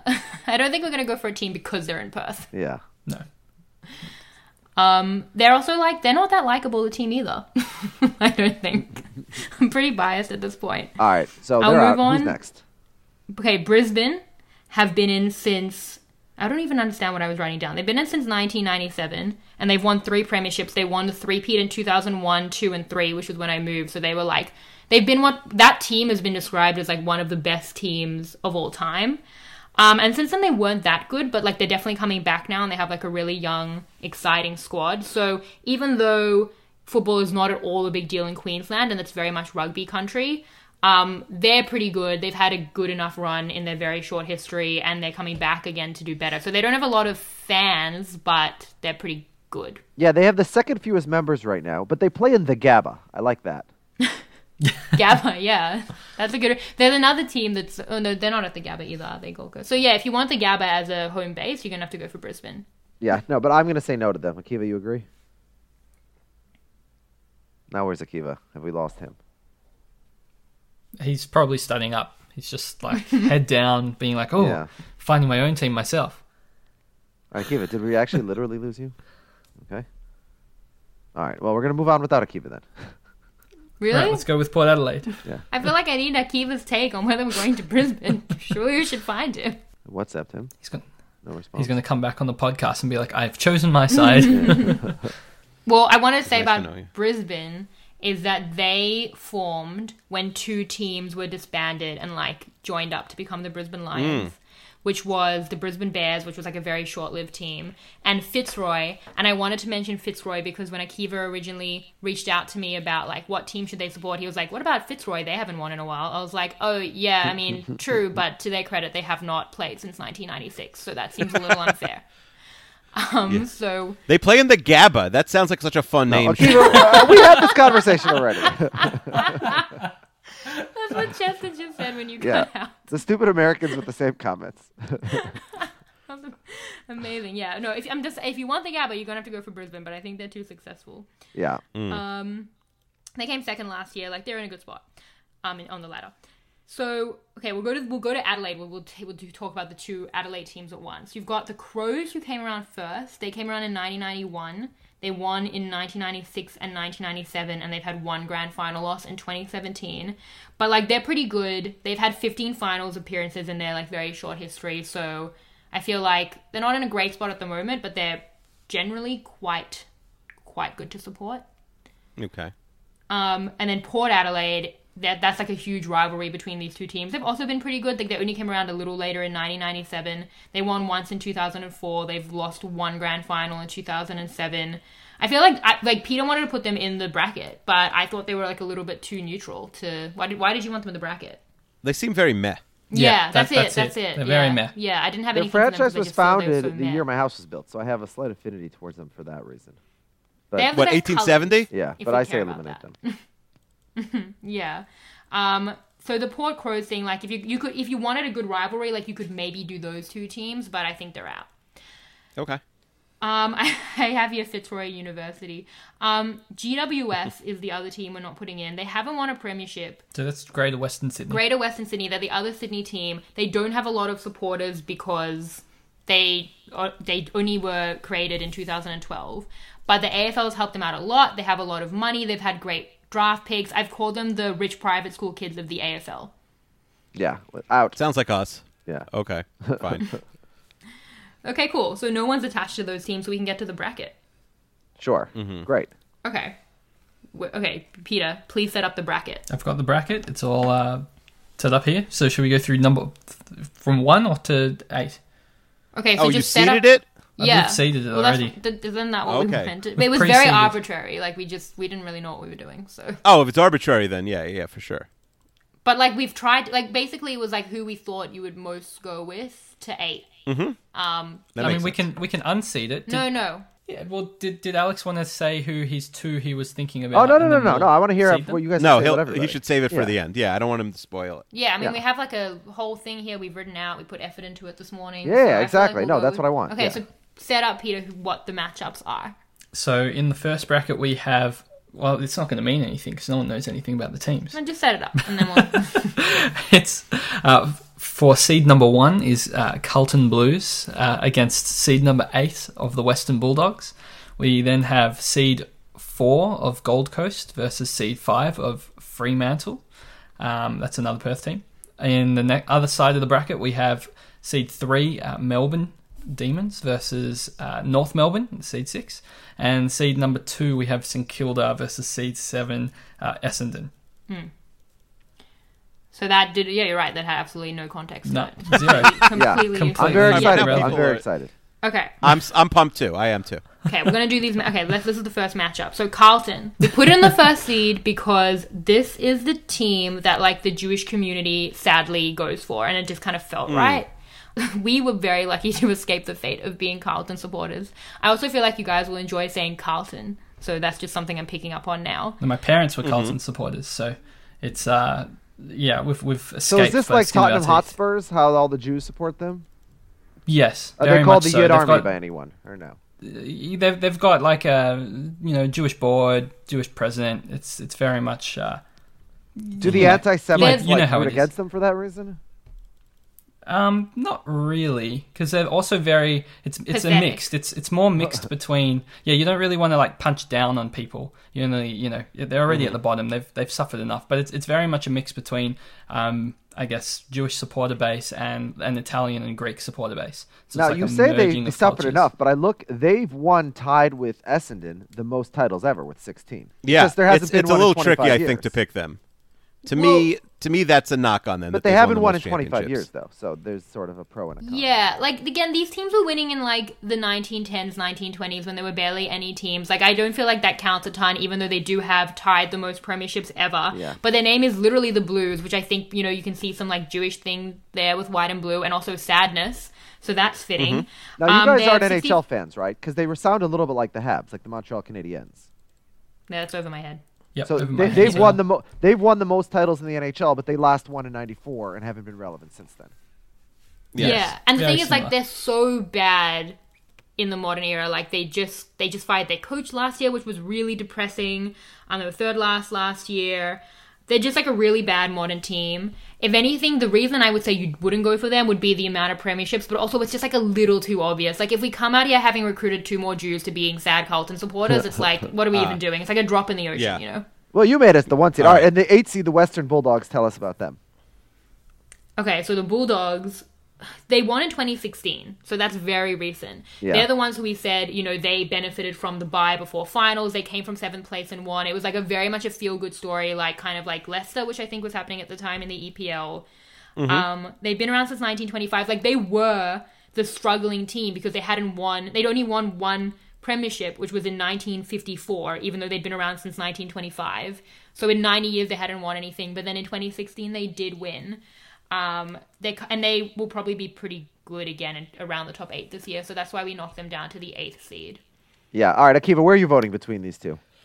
I'm going to tell you, this sounds like if we did this 5 years ago, Shannon, this would have been like the team to pick, right? Yeah. But now that they won, it's tricky. Yeah, I'm annoyed I let Akiva talk first, because that's exactly what I was about to say. I don't think we can pick. I don't think we could pick the team that's won 16 times, even if they are the Jewish team. Oh, and I'm not a Tottenham fan. You're voting for Western Bulldogs. I'm voting for Western Bulldogs. Oh, so we're saying the opposite. But I also think... Okay. We start the same, but we come to opposite conclusions. I also think we should have a separate bracket. Is that too complicated? I know you guys like... We can have separate ones. What do you mean a separate bracket? No, I'm good with their bracket. Like, I think that we should... Like, oh, you and me. It starts the same. Oh, I see what you're saying. But I'm advancing different teams than you. I think... What do you guys think about that? Because if you're okay with us picking a different team, we may as well start fair. Now. What else is anyone doing in quarantine right now? Like, yeah, all right, no, that's fine. We literally have nothing to do. Akiva has the Western Bulldogs advancing because he doesn't want to vote for the Jews because he's an anti-Semite. Yeah. I was going to start the same way as Akiva. If we do this 5 years ago, Western Bulldogs might be a one seed or one of the favorites. Because we're doing it in 2020, and you know we have to acknowledge, as terrible a year as 2016 might have been, and the results might have been not what we wanted in many ways, we have to acknowledge them. And so I'm not voting for Western. I'm advancing Carlton because they haven't won. Let me give you a point on Western Bulldogs that might make them a little more tragic. So they had this like young team. They won in 2016, but they kind of won before their time and then fell away. So while they will be good this year and were pretty good last year, they actually didn't even make the finals the year after they won the premiership, which is pretty rare. Mm-hmm. So it was like even this like Cinderella story, which they very much were, became a little bit sad. And they're very much also like, I think like their Footscray, it's more like the working class team, like pull yourself up by your bootstraps kind of team. So they're very rootable in that sense. But yeah, they did recently win. That's a pretty big knock against them. All right. Okay. So I advance Carlton. Akiva advances Western. So already we have different brackets, so different teams to root for. So that's good. Shannon, when you say the finals, you don't mean the championship, right? That's that last 8, correct? Yes correct. So they perfect. Didn't even make the top 8 the year after they won the grand final. So that sounds like that's a big collapse. Yeah. Yeah. They missed the playoffs. So what was our next bracket? 4 versus 5. So Gold Coast versus Fremantle. Why did I write this out of order? So Gold Coast have only been in effect since 2011. They are absolutely terrible. So they came in 2011. GWS came in 2012. So the difference between them, I think, is really interesting because GWS more like they planned for the future. They had really good kids, really good draft picks. Gold Coast tried to be really good straight up. They put all their money into having these stars of the game, but they have like no fans. I think they have 13,000 members compared to over 100,000 for the top teams. We were saying today, it's much more likely that they'll disband than ever win a premiership. It's probably more likely that they'll disband than stay as a team. They're just really, really bad. And it's to the point where there's no community there for you. Like, if you're going to support them, it would be kind of funny if, like, an international person was really flying the Gold Coast flag because it would be so random. But you wouldn't have, like, a home and, like, other fans to commiserate with. And also no one really cares, so it's not that sad. It's just kind of – it's just like a failing of the AFL, I think.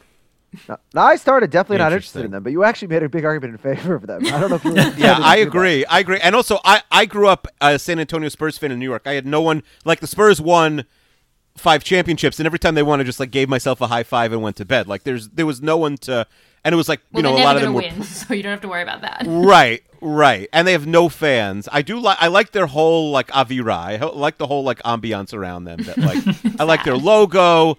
They're the only team in Queensland. Like, that's cool. They have no fans is bad. Like, how many people are going to the games if they have 13,000 members? None. They get about 10,000, and it's mostly the other team. As in, they didn't need to, like, put in the rules about you can't have crowds of over 500. Like, you can actually just open that game up for ticket sales, and they'll be okay. So they're the only team that can play, like, normal in this COVID environment. Yeah, Shannon made a good joke, and you just explained it, Alex. Yeah. I didn't mean to encourage this. Now tell us about Fremantle. Well, yeah, okay, you go for Fremantle. I'll go for Fremantle. I just don't know if I want to go for Fremantle. Tell them about it. So Fremantle were introduced in 1995. They had since 1995, they've yet to win any championships. So they've basically not been successful since they've entered the league in 1995, and they came in as like the little brother to the West Coast Eagles, who had a massive, massive fan base. So you can imagine another team in Western Australia joining. They got hated for a very long time, and they've basically just been bad since then till right now. So yeah, they lost one grand final to us in 2013. I'm just gonna put in all those stats in while I can. Did I mention we won 2013, 14, and 15? Okay, Peter's like literally elbowing me. I don't like doing podcasts. You knew her You knew her during the stretch. We were dating. We were dating, and yeah. Sounds like it would have been a lot. Yes, it would have been. Shannon is a bad winner and a bad loser. So three in a row. That's a lot. That's a lot. Yeah, three in a row. It's more than anyone can probably imagine. Yeah. All right, Akiva. So what's your take between Fremantle and Gold Coast? Can I drop a hot take right now? Whoever I have win, I have in the finals. I'm going to have this team winning the semifinal matchup. I'll pencil them right into the finals. Now, there's only, for people who aren't staring at the whole Wikipedia sort of table. That's not a word. Sorry, it's I don't know. I woke up at 5 a.m. The Wikipedia table. These are the two teams we're talking about. Podcast history. You have never won. Hold on, Akiva. Can we not zoom past? You called the table a table, and you love to make fun of. I was gonna say tablet. I was gonna say like. I was gonna say. You love to make fun of my brother for mispronouncing like confusing names, and you mispronounced the word table. Yeah. So. I woke up very early to do this. Listen, you get celebrity Gabba. Guests on. You gotta wake up early in the morning. All right, so I'm looking at the table. Three teams have never won. One of them, Greater Western Sydney, I believe, did not make the bracket, right? Yeah. Yeah, because so they're going to win soon, and it's boring. These are the only two teams who have never won. Yeah. But one of them since 1995 and one since 2011. Yeah. But the 2011 one is definitely disbanding soon. So then we're going to have to do another podcast. Oh, they literally are. Oh, they literally are. Yeah, like, no, I don't feel good about it. Now, how does that work? So I'm going to pick in the league. What they might I don't know what they'll do. I mean, I don't. It's not going to like disband this year. I just can't see how they'll keep going. They'd be either merged or relocated to somewhere like Tasmania. It's like a money suck right now. But I'd be excited when they joined the Tasmanian Devils. We have a year of 17 teams because Gold Coast was introduced the year before Greater Western Sydney was introduced. So we can manage odd number teams. It wasn't good. They shouldn't do that. You have a bye in week one. It doesn't work. Yeah. It was bad. Yeah. All right. Okay. So, Kiva, who are you voting for here? Also, I'm going to put... something that might interest you. Gold Coast are the Gold Coast Suns, which I feel like how often do you see Suns? I don't know. And Fremantle, the Fremantle Dockers. So, like, those are both very strange nicknames. Yeah, Suns is very generic in America. We have the Phoenix Suns. But Dockers, I agree with you. Yes, Dockers is good. Yeah, I've never heard of a Dockers. Yeah, the Suns definitely exist in the U.S. I'm going to go with the Fremantle Dockers. I like Dockers. Not the pants. I have no opinion on them, but like I like the name Dockers. Yes, Shannon is saying that they're only been around since 1995, but I'm old. 1995 is a long time ago. You know, it's 25 years of futility. Have they ever made a grand final? Yeah, they lost to us in 2013. Did you listen to anyone on this podcast? I did, but there's a lot of information coming at us. We knew nothing. It was a great day. We didn't know what the ball looked like. Yeah. To be fair, he's used to me on this podcast. He doesn't listen to me, so it's hard for him to listen to someone else. All right, I'm going to agree with you. for the same reason I'm knocking out Gold Coast. You know, I hate, like, expansion teams, Johnny-come-latelys. I want to see, like, you know, generations of suffering. You know, the first thing I did when I looked at this chart is I said, oh, three teams have never won. Let me see. And then I saw that GWS is 2012 and Gold Coast is 2011. So I immediately knocked them out. Yeah. So, yeah, so I advanced Fremantle as well. With that being said, I do think that the bottom half of the bracket might be stronger from what I'm looking at. Well, hold on. Do we want to talk about who we're advancing between Fremantle and Carlton/Western, or do we want to go to the other side first? Well, I already said it, so you could say it too if it's an easy matchup. If it's an easy win for you, you go straight to the final. All right, so you said that you're advancing Fremantle, who's never won. Interestingly, although Carlton has won 16 times, they haven't won since '95, right? So so they basically haven't won for as long as Fremantle, even though they've existed. So it's almost like Carlton, in a sense, I called them before like the Habs.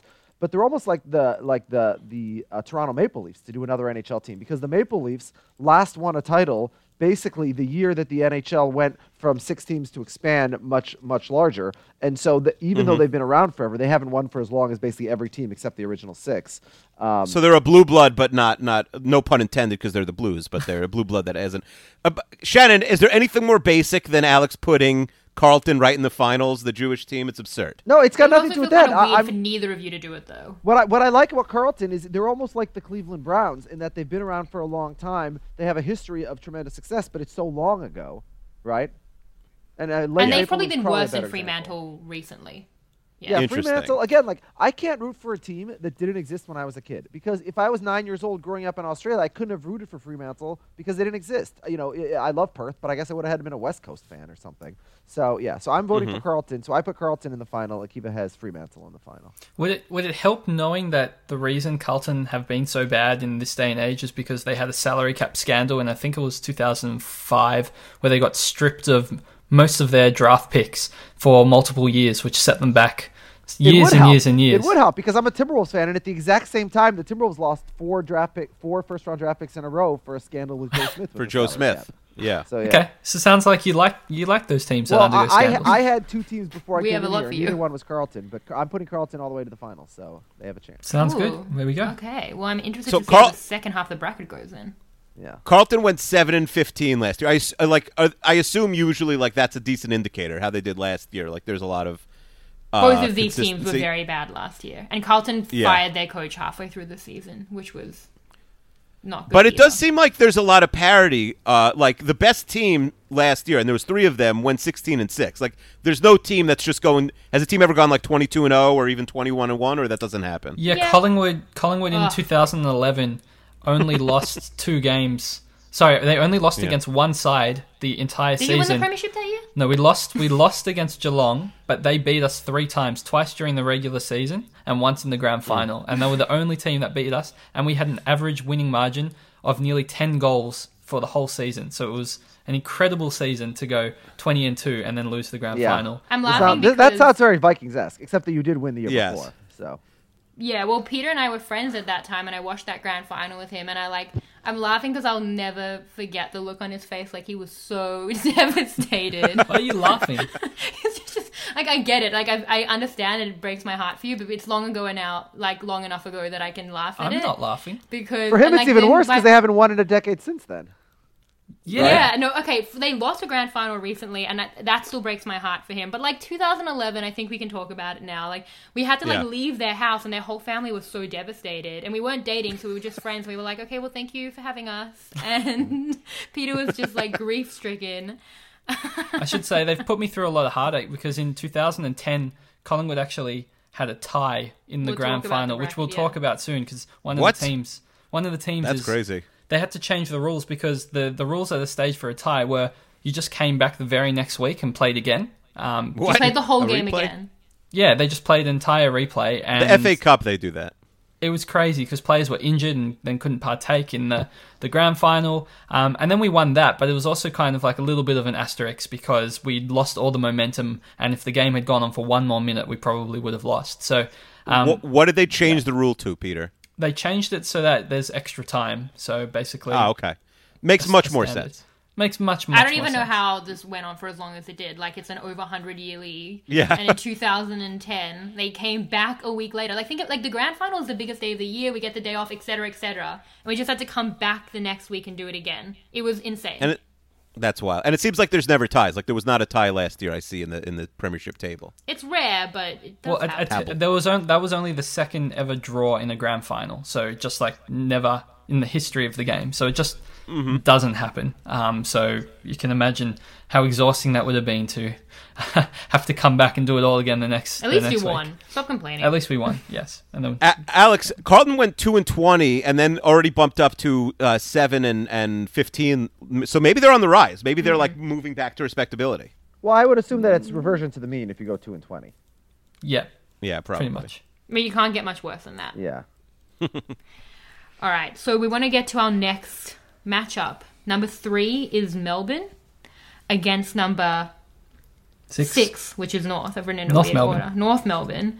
So two Melbourne teams. Melbourne. Derby. I have two of my cousins' partners who go for Melbourne, and it does seem like a bleak existence. So I'm going to start with that. They've been around since the beginning, 1897. They have won 12 premierships, but the last one was in 1964. So, and the funny thing about Melbourne is, like, they really are a legacy team. Like, obviously you have...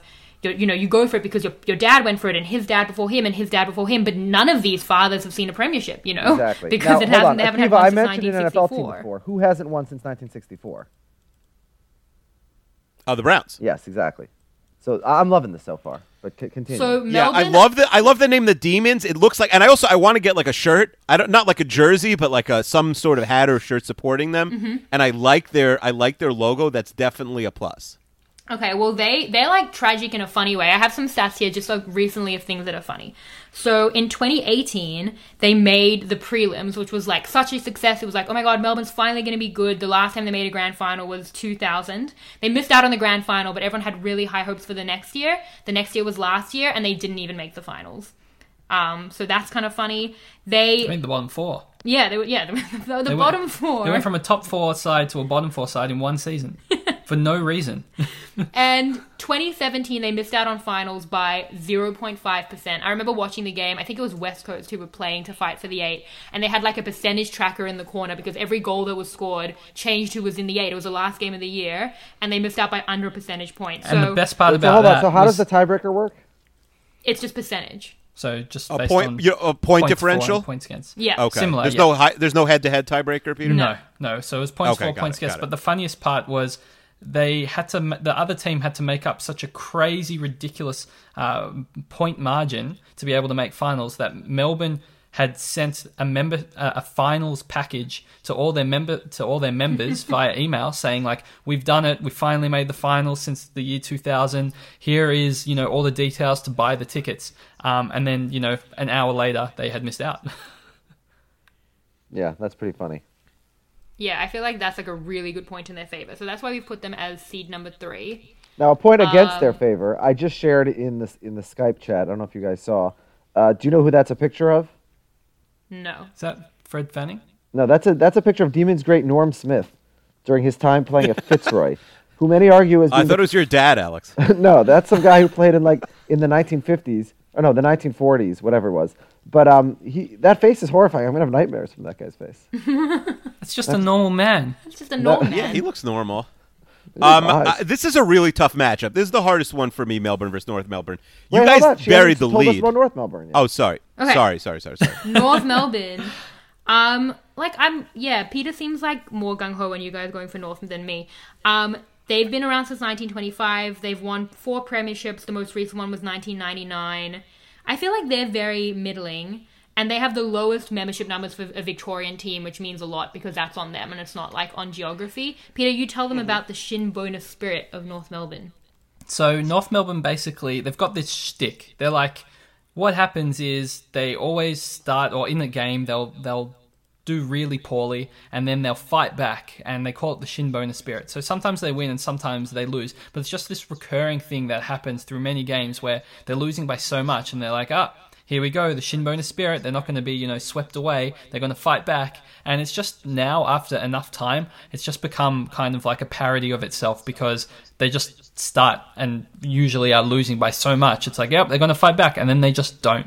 And it's just become this kind of joke team where they generally finish just outside the finals and can't quite make it because they're very, just as Shannon said, middling. Mm. Now, well, you buried the lead, and that's that they're called the Kangaroos. Exactly. Yeah, we're on the same wavelength. It's a big plus. We're very dumb Americans, guys. What you guys would care about, to be honest. I thought it would be stats, too. We are stats guys, but they're called the Kangaroos, Shannon. Yeah. What about their colors? Yeah. The kangaroo is such an exotic thing to Americans. You have to understand that. Also, Kahol Villavan, like, super Jewish. They're not a very Jewish team, but they are blue and white, so... All right, Akiva, where are you going in this Melbourne versus North Melbourne? This is really hard. I like both of these. By the way, their T-shirt is amazing. It's an angry-looking kangaroo. He looks like he's going to punch you. It's got boxing gloves on. Yeah, it definitely is an angry kangaroo. Yeah. An angaroo. No, this is so tough. I almost wish... I like both these more than Fremantle, I think. Oof. So you've given away, basically... No. I'm willing to, and I haven't really done a deep dive on Fremantle. Which way are you going here? Wikipedia page. I think I have to go with... I was about to say Melbourne, but I think I have to go with North Melbourne, the Kangaroos. Wow. That's huge. I think the Shinboners spirit is something that speaks to me. Yeah. Melbourne sent out to their members ticketing information for a final series they didn't make 2 years ago. Yeah, you know what? Can I change? I think... Melbourne was so bad, like they were the worst team, I think one of the worst teams in 2018. They were 5-17, where North Melbourne was respectable. It looks like. Mm. I'm going with Melbourne. Sorry, Melbourne Demons. What is this? You can't change. All right, I'm going with Melbourne. Yeah, also. Melbourne Demons. I came in, as I said, with two favorites. One of them was Melbourne, and when I explain why, it'll become pretty obvious who the other one was. I don't want someone who I would have seen a championship if I had become a fan, if I was a fan since a kid. I want that when they win, the fact that I became a fan in 2020 is irrelevant, because if I was a fan since 1983, I'd have the same outcome. So the fact they haven't and it's possible we saw it, we just don't remember it, Alex. Yeah, also. Exactly. So the fact that they haven't won since 1964 is what really appealed to me from the beginning. On the other hand, I will say this about North Melbourne. There's only three teams that have been around since the beginning that don't have oodles of titles. It's Western, who we already talked about and eliminated, and it's who's the other one? It's Sydney, who we already eliminated. So I like the fact that that North Melbourne hasn't won in forever, and that they only have four total, not a lot, for being around for almost 100 years. On the other hand, they won in 99. 12 titles for Melbourne is tough, Alex. But hold on. But they won in 99, and 99 for you and I, Akiva, was a horror. Like for football, January of 99 is the worst moment of our lives. Right? Until probably the next few weeks, yes. Yeah, I mean, for me, 2009 was actually probably worse in hindsight. But, January of 99 was very bad for me. And so I can't root for a team who, they talk, happily, but, if we could just go back to the 99 season. So I agree. So for me, I'm voting for Melbourne for that reason. Although Kangaroo's really appealing, and I love that mascot. Yeah, if any of our listeners want to follow the Kangaroos, we definitely respect that. Yeah.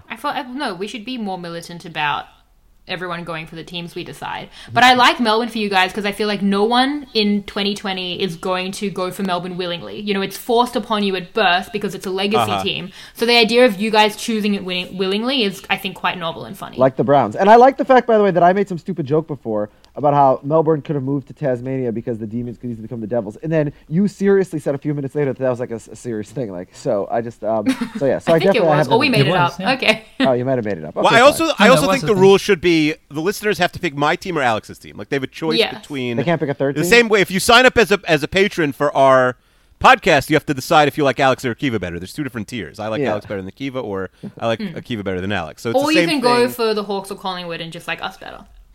Yes, if you want to just kiss up to, well, not you.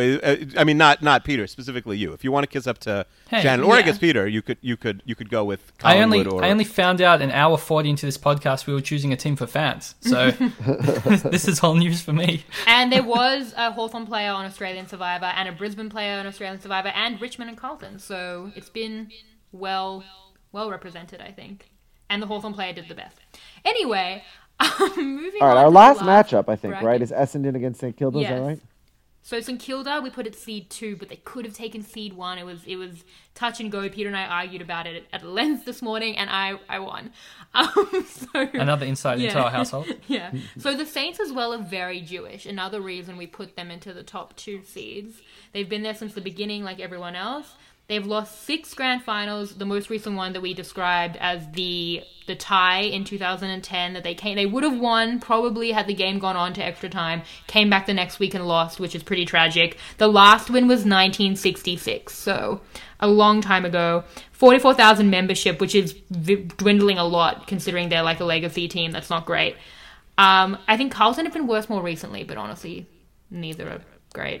No, I think the thing I want to add is in that drawn grand final, in the last, I think it was 10 seconds or 15 seconds, they kicked the ball into the St Kilda forward line, and they would have had an easy goal to win the grand final in the last 10 seconds, but the ball bounced on the top, and as I said with the weird shaped ball, it bounced like fully sideways and just escaped the clutches of the players chasing out of it, and then this final siren went. So it was just like this big tragic thing where they'd had a massive comeback to get to that point, and then the ball just bounced funny, and it was a tie, and then they got killed the next week in the replay. Mm. We haven't talked about St Kilda at all. I feel like this is the first I'm hearing about them. They are right there. That's crazy. They are a legacy team, right? They're from the 19th century, but they've only won once, and it was a million years ago, 1966. Mm-hmm. I don't even have a comparison for that. Like England in the World Cup. I guess it's like England in the World Cup. Yeah. I don't love their logo. Yeah, but they are a very supported team by the Jewish community. Yeah, it's weird with a big cross, but yeah. Yes, it is. It does have. It is St Kilda. Yeah. Yeah, it's a little tricky. I was leaning towards it, but yeah, I want to hear about Essendon. So Essendon was a team we argued about putting in the bracket, and again, one that I won. You're right. This is really becoming quite telling. We put them in the 7th seed. They've won 16 premierships, as we've said, tied with Carlton for the most. The most recent one was 2000, so that's not that long ago. They have a huge, huge fan base, up there with the most. They've been around since the beginning. They're pretty consistent. And they did come 8th last year, so that's a lot of really good reasons not to go for them. The reason I put them in is because they did have a massive doping scandal in 2012 that like defined the last decade of the club. Player suspended, coach suspended, massive legal battle. The best and fairest was stripped from their best player. So that's the MVP equivalent. That one of their players won the MVP and then was stripped of it. Hold on, it's called the best and fairest?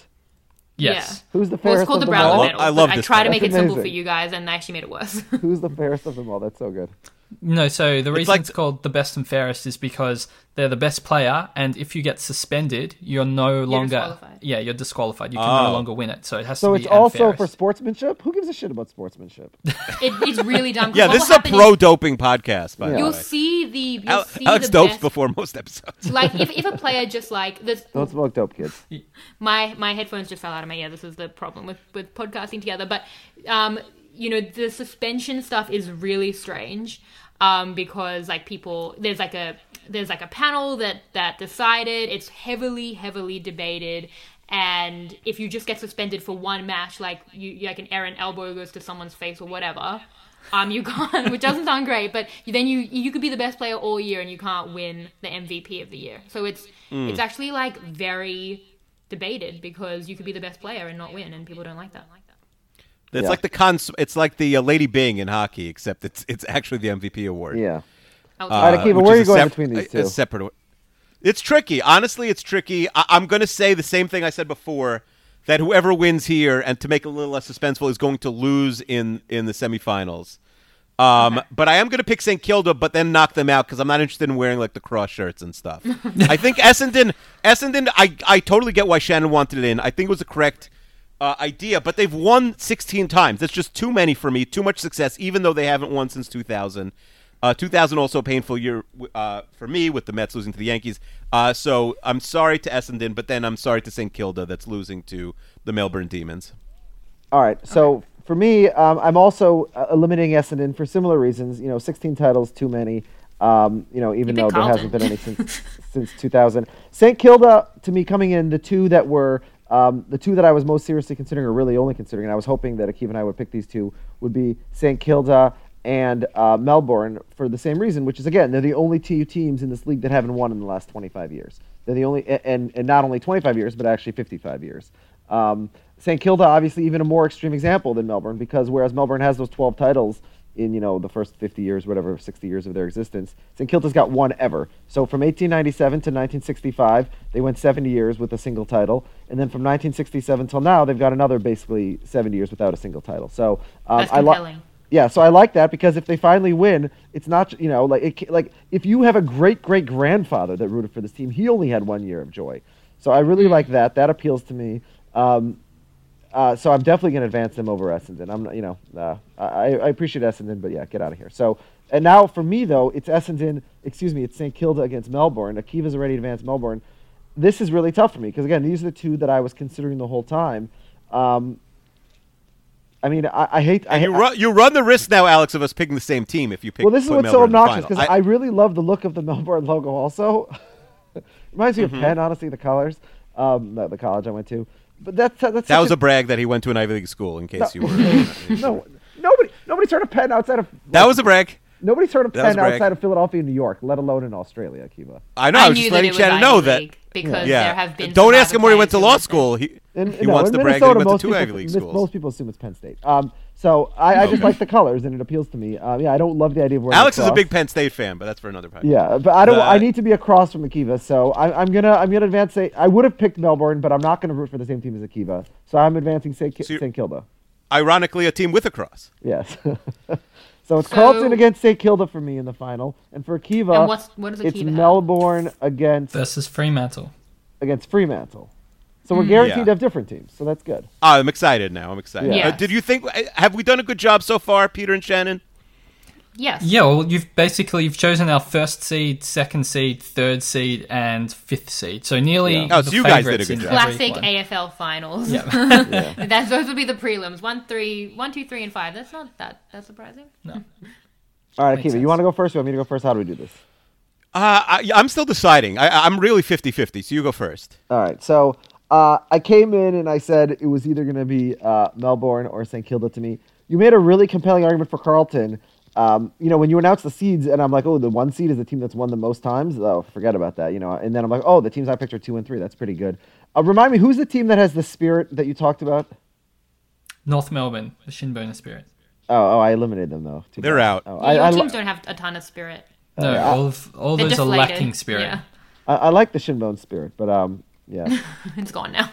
Oh, yeah, too bad. All right, so I got to think between these two teams. The challenge to me is, like, St. Kilda's the Saints, and I despise the Saints so much in football, in American football and the NFL, that the idea of rooting for the Saints is very, very difficult for me. Also, you know, to come back to the logo again, the Carlton logo is amazing. It's it's like, I assume that it's the C is for Carlton, and then the F for football, and then the C for club. But they have such a complicated F that it looks like, I don't even know what it looks like. I really love that logo. I would like to wear that on a shirt. I'm not crazy about putting the St. Kilda on a shirt. Who was better last year, Carlton or St. Kilda? St. Kilda. St. Kilda was better. Okay, so I think that's going to clinch it for me. It's a huge upset because I picked the one seed, but they weren't even on my radar. What a journey to get to the most obvious result. Yeah, you're picking a team that's won 16 times that every Jew roots for. They haven't run one for 25 years. Again, I'm shocked. To me, it was obviously going to be Melbourne or St. Kilda. And the pool of Carlton to the Jews. If Akiva wasn't in this pool, I would have picked Melbourne. But because he picked them, I had to pick St. Kilda. My take, Shannon, is that he should have picked North Melbourne. He's regretting it now. No, I was. He should have gone for the Shinboner spirit. Well, hold on. I would have taken. North Melbourne had a really compelling case from her, honestly. But again, Melbourne was my pre-tournament favorite, so it wasn't enough for the Kangaroos to overcome. And I'm trying to be different from you, so. But I'm going to be a little jealous if you end up with Melbourne. But that's fine. Jews to Carlton is like a magnet. Like, it's crazy. Like, you didn't think you were going to get here, and now you've walked out as a Carlton supporter, and it's a very bleak 50 years ahead of you. 50? Well, at least they'll exist, though. Or maybe it'd be better if they build up, because then I get to try again. Should I go running back to Gold Coast?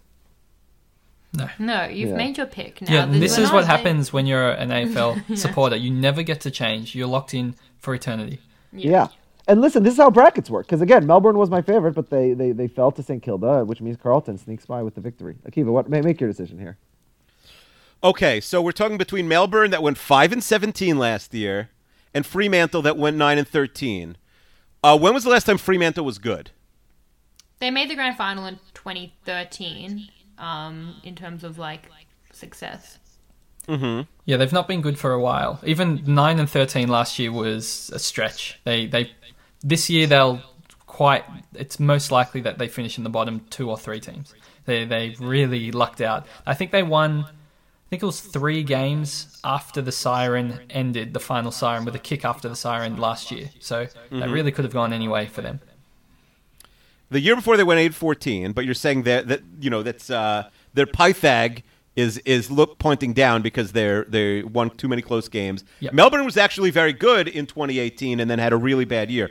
Which one was the anomaly? Was it 2018 they were good, or were they on the downswing? No, I'm pretty sure they're good year. And we all thought they were finally going to deliver and all their fans were up and about. And just to add to how tragic their whole existence has been, it seems like that year was the anomaly and they're just going to continue in, I guess, tragic eternity. Mm. I really like the Demons thing. It sounds like Fremantle's never going to win anything. But neither of my teams. Here's what I'm going to do. We invited Shannon on. She put all this work in. Shannon, pick my favorite footy team for me, please. I think you should go for Melbourne.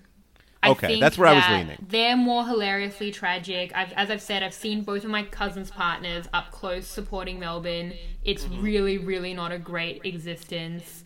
At Fremantle, I feel like they get cut a little bit more slack by being interstate. If you're in Melbourne, you are in the thick of it. Your name is literally Melbourne, and it's a sport for Melbourne, and they're so bad. And you will hear about it at every gathering. If you ever come to Melbourne and say you go for Melbourne, it will define you in a really negative way. And I think that's good. Now, here's a serious question. Can you buy a T-shirt online? I can only see it on Australian shops. Can you not buy this in America?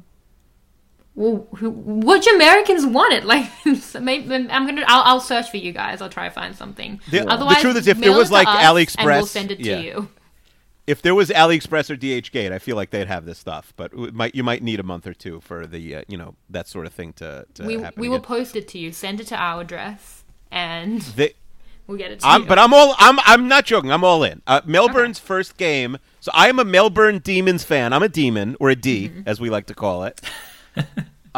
Who's the best player on my team, and who's the best player on Alex's team? So your captain of your club at Melbourne is Max Gawn. So he's the ruckman, the tallest player. He's 208 centimetres. I like his beard. Wow. He is a character. So he is known for, I guess, being goofy and hilarious. And he's also a very, very good player. So that's your, I guess, tragic leader that you can follow and support with that massive beard. Get his number on your jersey, yeah. And for Carlton, you've got one standout player, Patrick Cripps. Jesse Schwartz. But what about Harry McKay? Patrick Cripps is a midfielder, even though he's also the tallest midfielder out of all of the midfielders. He's 195 centimetres as a midfielder, which is very rare. And he is a huge man and extremely good and young. So they're basically building the club around him. Yeah. But he's like a younger player, but not a lot of options in terms of the best players for those teams. No, but very that's the few point, options. Right? Hold on, tell me about. Yeah, I'm looking at his stats, and one of the categories is votes. What are votes for? Yeah. So for the Brownlow Medal. Oh, yes, have you heard of the Chizzy? The Chizzy? Is that the trophy? Oh, you didn't make that up. You didn't make that up, Shannon. So the Chizzy is the scoring system I use when I recap Survivor every week for who the best player was, and it's based on the Brownlow, which is the best and fairest, which is the MVP awards every year. So you get the votes from the umpire, 3 for the best player, 2 for the second best player, and 1 for the third best player, and that's what the Chizzy is and the Brownlow. Do you not give out the Chizzy to people who didn't play fair? Who got disqualified? I guess there's no real equivalent. I think that they should be taking out the fairest point. It is ridiculous. Like, anyway, there's a whole debate around it. Yeah, Dan in season 39 is disqualified from the Chizzy. Yeah, he was winning as well until... no, I'm joking. Completely joking. All right, I'm very pumped to be a Melbourne Demon. Is that how you say it? Yes. Yeah. Well, yeah, it's a soft Melbourne. It's like a... Like, Melbourne. Yes. Yeah. Like you're saying bin, like Melbourne.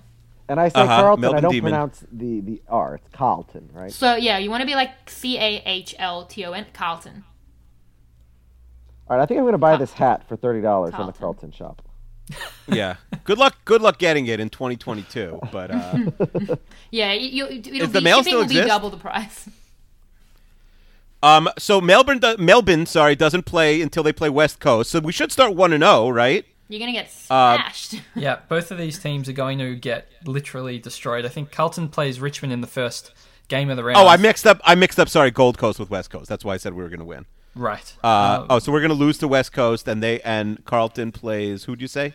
They play Richmond, the reigning premiers. That's the champs, right? Is that the NFL that like the champion gets to play like a standalone game on Thursday night? Is footy the same exact thing? It's always Carlton versus Richmond. Just that's legacy of how it's been on the opening game of the season. And unfortunately, because of how poor Carlton is, it's pretty much a 1-0 start for Richmond every single year. Who the schedule's unbalanced? Who decides? How does it decided who gets to play teams twice versus once? So where you finish on the ladder dictates how easy schedule you get. So it's broken up into three segments. So if you finish between 1 and 6, you're in the top segment. If you finish between 7 and 12, you're in the next segment. And if you finish 13 to 18, you're in the final segment. What happens is because there's obviously 17 other teams, but there's 22 matches, you then get assigned 5 games to play other teams twice. So how it works is if you're in the top segment, you will get at least three matches from that segment and then 2 from the other segment and so on and so forth. So depending on what segment you play more people in that same segment. That makes sense. So I thought you were just going to say you play your whole tier, whole pod twice, but I guess that would be too easy. Way too easy. If you're like the 13th team and you get to play all the bad teams twice. Yeah. All right, that makes sense. And that's why also probably why Shannon said it, there's a lot of socialist tendencies to footy. Yeah, but Shannon doesn't follow American sports, and honestly, it's pretty similar. I didn't have a lot to compare to. Yeah, in the NFL, you used to get an extra game against the last place divisions in your conference, but that no longer exists because and depending on how much money the AFL can make, some teams will always play each other twice because they can fill out a crowd as well. So it's not an exact science. The fixture, it's quite I guess biased, but they try and maximize profits. Also, who has the most fans in the crowd? Sorry. Akiva, my cousin had a baby a year ago, and he goes for the Hawks, and his wife goes for Melbourne. And the fight for who this baby's allegiance is going to be has been like really on. Like I bought the baby every single Hawthorn baby merchandise item in the store. And I'm just going to tell my cousins that I've offered you as a sacrifice, and now the baby can go for Hawthorn and have success. So you have been offered as a sacrifice for the baby. I'm excited. When do we play Hawthorn? I'm excited to talk trash. Don't come for us. Like I'm telling Carlton you. Carlton is the question. You did beat us in the finals 2 years ago, but never again. We did.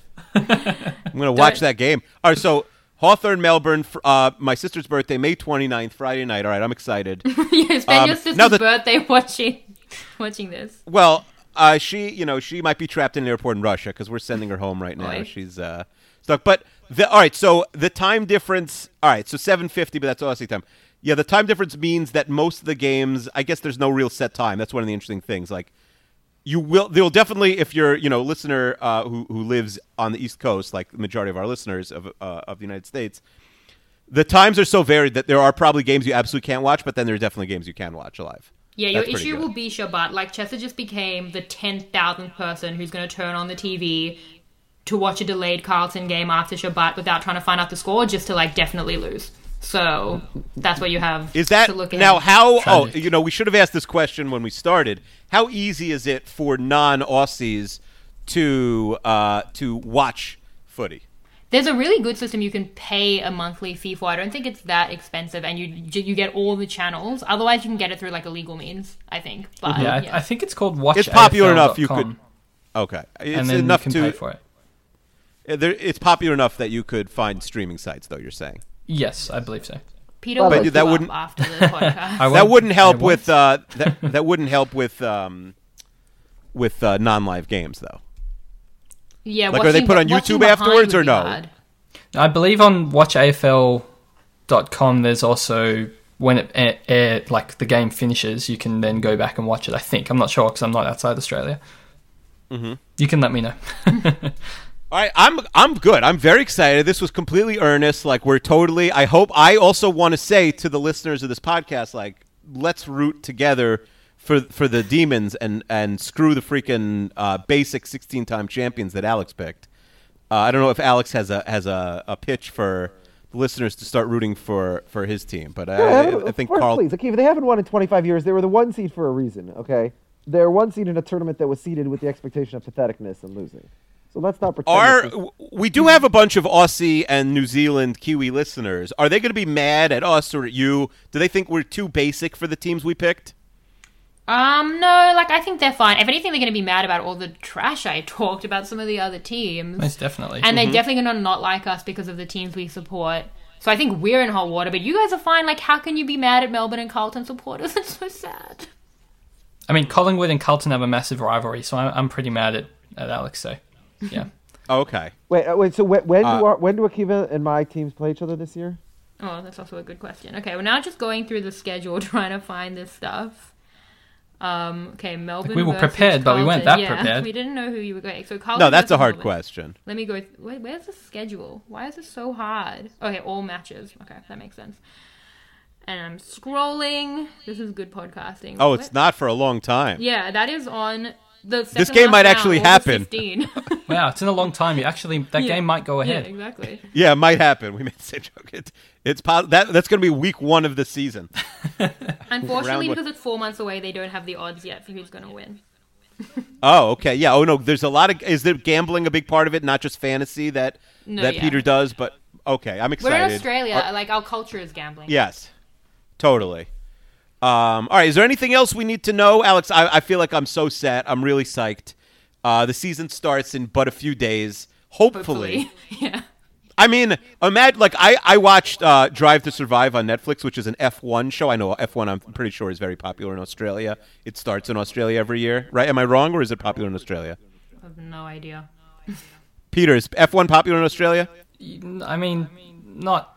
super popular. Some people like it. I thought it was. It does start. Anyway, I watched the Netflix series. It's amazing. Even if you don't care about race car driving, it's so good. It's like Hard Knocks, which is a football, type show, or Sunderland Till I Die, if you've seen that. Like, it's really good. Looks like it's cost $1 billion, like, behind the scenes. I got so into that, ready for the season. It was supposed to be right now.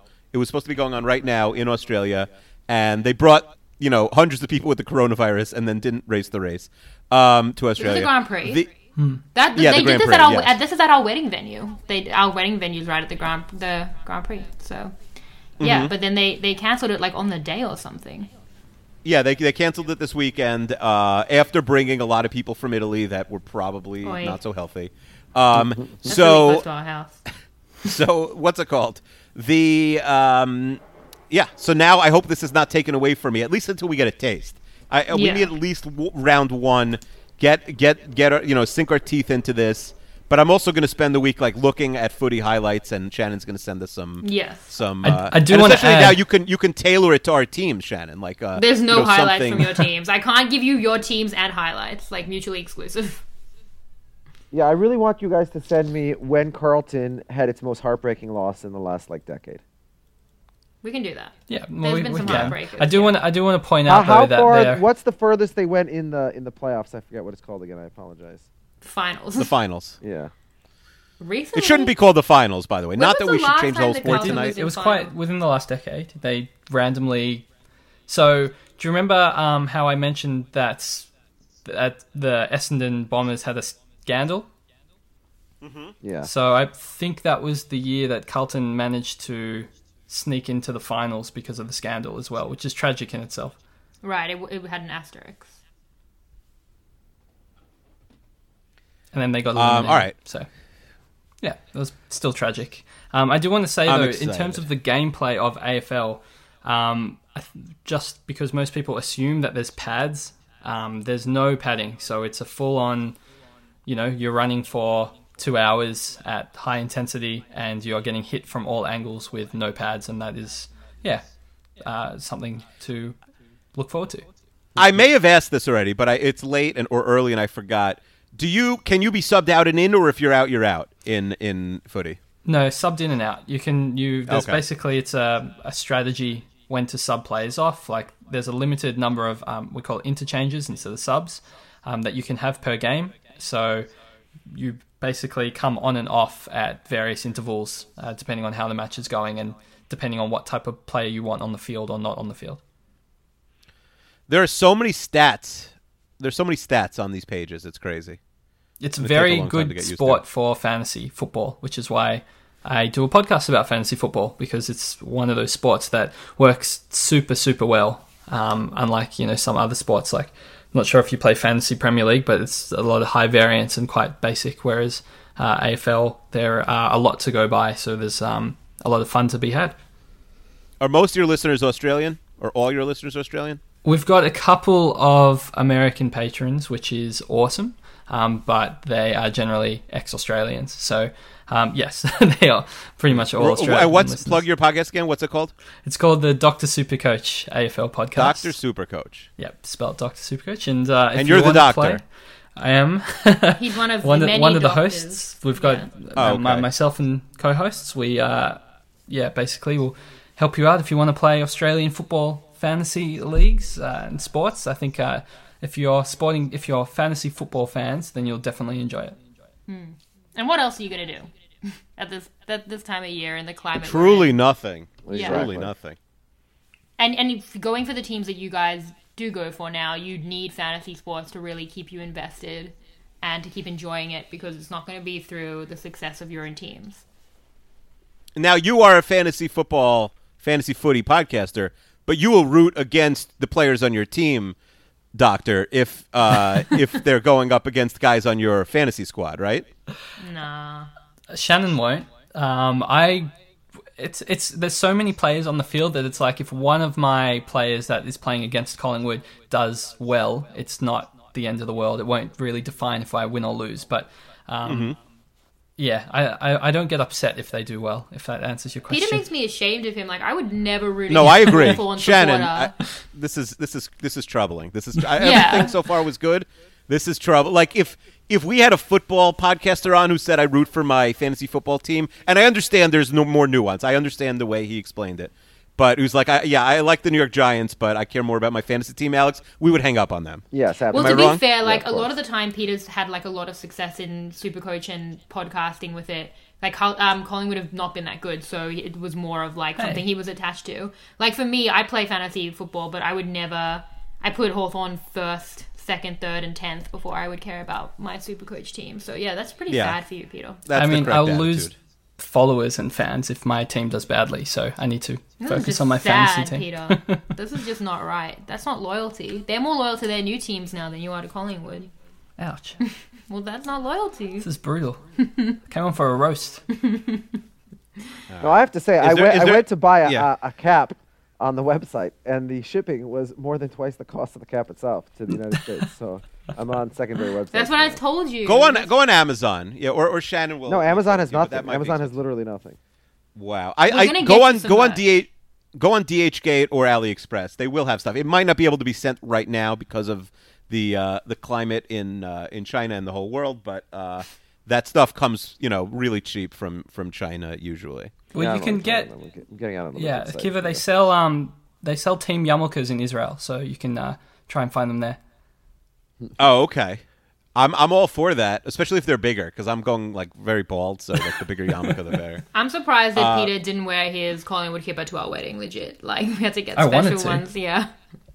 I really wanted to. Yeah, you. It sounds like you could have gotten away with it, Peter. I'm actually surprised. Yeah, it actually would have fit in. Like, we had a lot of football touches. I just did what I was told. Yes. I didn't even think of it until right now. All right, new wedding. Yeah.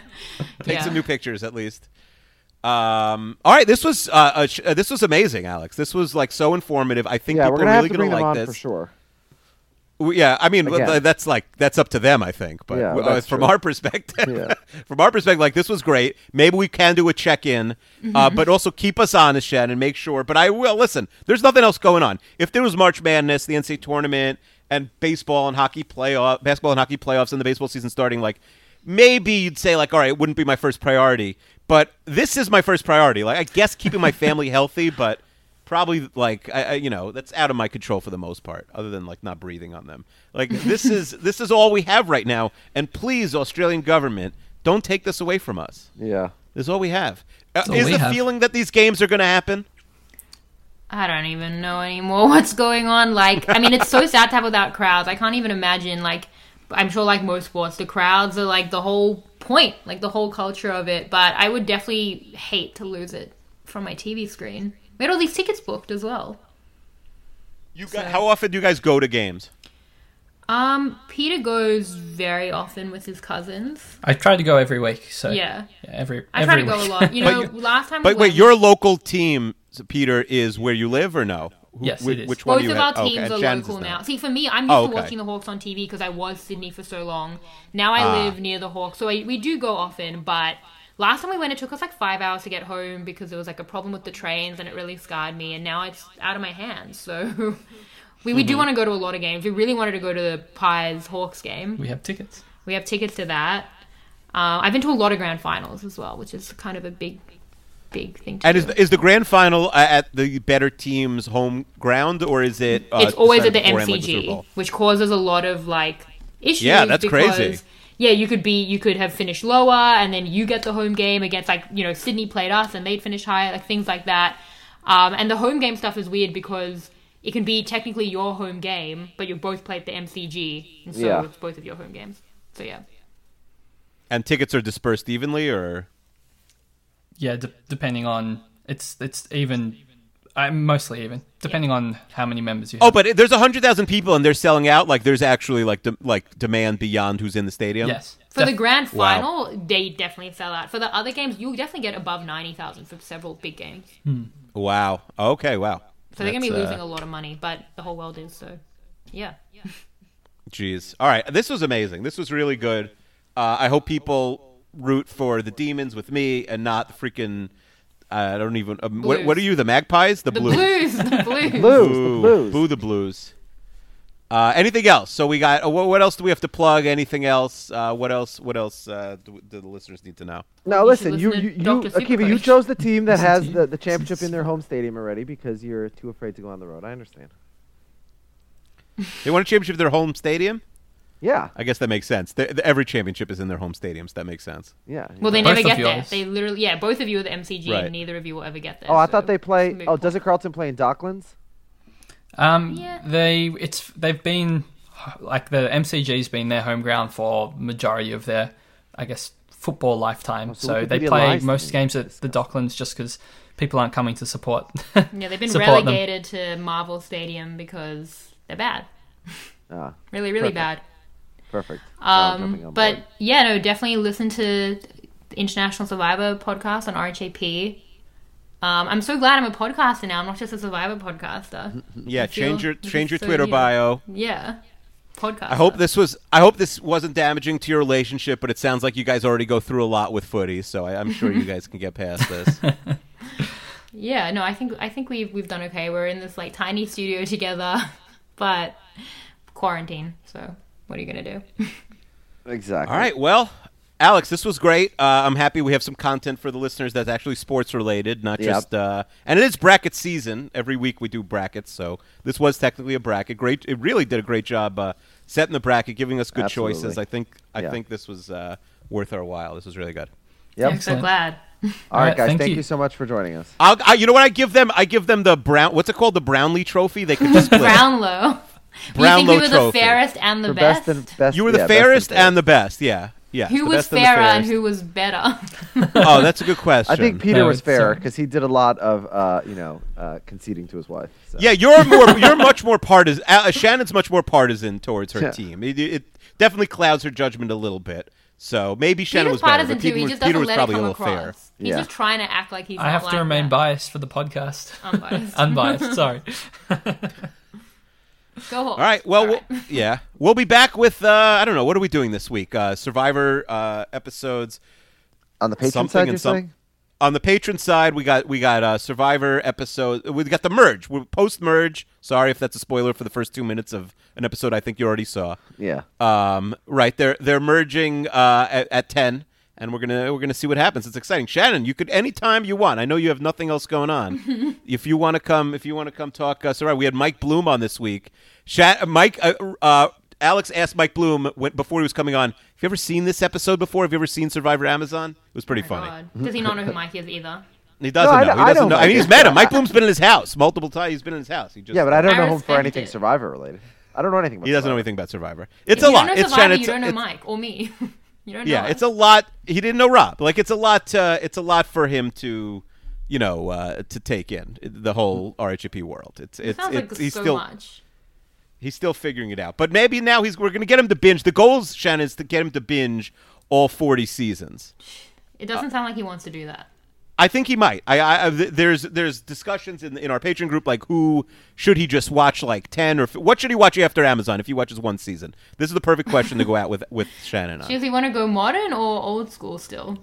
It can't be a returning player season, but I think he could do. My pitch was Stephen's season of Token Jeans. Yes, yeah, that's what Peter would say. That's his favorite. I would say Kagayan, but Token yeah, a lot of people say Kagayan, but then it's hard to go back. That's almost too big of a jump forward right now, yeah. Kagayan. Yeah, that is really hard. That's modern Survivor. See. Yeah, Shannon is thinking next level. I didn't even think about that. Well, because I've recommended it to so many people as the first season. Ah, okay. And then Jeff was talking to people in the middle of the finale, and then he announced the winners, and they're like, what? And I just want to let you know. Got it. I think you should go in order, but then skip the bad ones. I think, you know, skip the Thailands or some of the old non-HD seasons. And if you could go back to them at the end, it's not a huge deal if he needs to. This sounds like this is all of Chester's own volition, which is good. He's got nothing else to do. He's home with his kids for the next 6 weeks, probably. He doesn't even realize how long he's stuck with his kids, right? Yeah, it's going to be a long time. Our school's canceled till late into April already. Yeah. My kids, and you're not allowed to leave. We're in uncharted territories right now. All binges are on the table, Shannon. Yeah, I think this will actually be pretty good for Survivor, to be honest, but... Except for the fact that there's probably not going to be another season for a long time, but yeah, sure. Good for the back catalog. Yeah, good for the back catalog. Maybe not so good for the next season, which might be many, many months till it could fill. Yeah. But this was fun. Yeah, this was great. Thank you so much, Peter. We got Doctor Super. Sorry, what is I was going to say Doctor Superfoot. Doctor Supercoach. They got a Patreon on there. We got Shannon is doing Survivor podcasts. As per usual, and now all podcasts. Shannon's now open for business to do any podcast that people want. Alex, people could find him, Chester99. We do have social media, Peter, if you want people to follow you. Yeah, I do. If you want to follow me on Twitter, you can find me at pistol_DRSC. Pistol_DRSC. And Shannon, you're still under your maiden name. Yeah, I'm not changing the handle. At Shannon Gates, GAITZ. Yeah. We got to get Shannon verified. I think that's. I think maybe Channel 10 AU should be working on that. Get you. We have a patron Shannon whose brother works for Twitter, and we were talking about that. And he said, "Yeah, that's the only thing people ask his brother is, can I get verified?" And he said he has no authority over it. So. Well, I've heard that to get verified, you have to tweet to ask for verification, and I think I would rather just never tweet again and just cease to exist. So I agree. I also think I just checked, you have 5,300 followers, which is a solid amount. But once you get that check mark, 5,300 sounds low. Do you know what I mean? Because when you see someone verified, it's like oh, it's a celebrity with a million followers or something. So I think you see 5,300, you're like, oh, she grinded. She had 0 and now she has 5,300. Same thing with me and however many I have. It's if you get the check mark, and I said this once, and a listener who happens to have worked for some sports that has 400 followers, but is verified. He's like, yeah, it's embarrassing to be verified with this many. So yeah, I would never ask for verification sub 10, 20K. I mean, no. So it looks cooler this way. Anyway, Alex, you got anything else to add? No, if we didn't lose the listeners with 2 hours of Australian football talk, I'm sure that Akiva's obsession. No, people love this stuff. They got nowhere to go. Where are they going? Are they going to listen to season 1 of Serial again? They're trapped. This is a captive audience. No, yeah. This is the time where people are going to start making podcasts. We're going to see so many podcasts. I'm actually concerned about it. This is podcast central. That's what this is going to come out of this. I did get some DMs this week. I think I should start my own podcast, and I was like, all right. Do not start your. Do not. The market is oversaturated. Anyone who wants to do it, do not be that guy.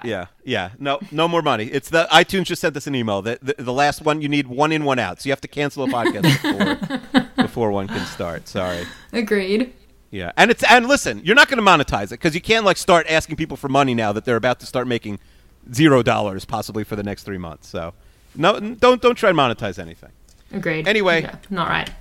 This has been a delight. Alex, Shannon, Peter, Akiva, we'll see you all next Thursday for the footy opener. And I can't wait. Bye, everybody. Thank you for having us. Bye. Thanks, guys. Bye.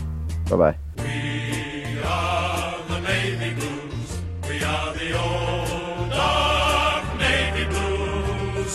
We're the team that never lets you down. We're the only team old Carlton knows. We're all the champions. They like to send up. We'll keep our end up. And they will know that they've been playing against the famous old dark blues. We are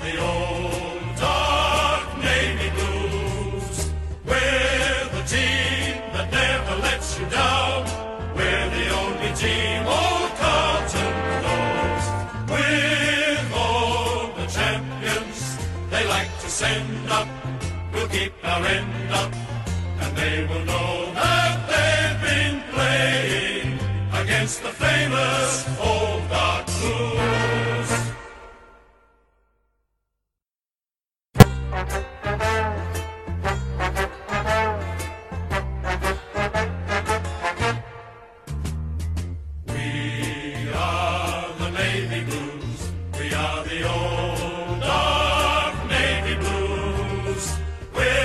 the team that never lets you down.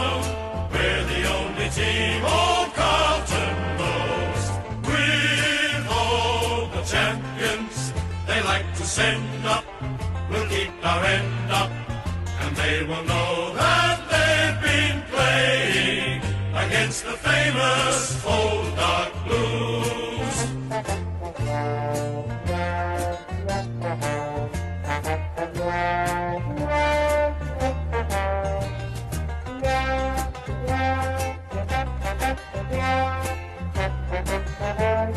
they will know that they've been playing against the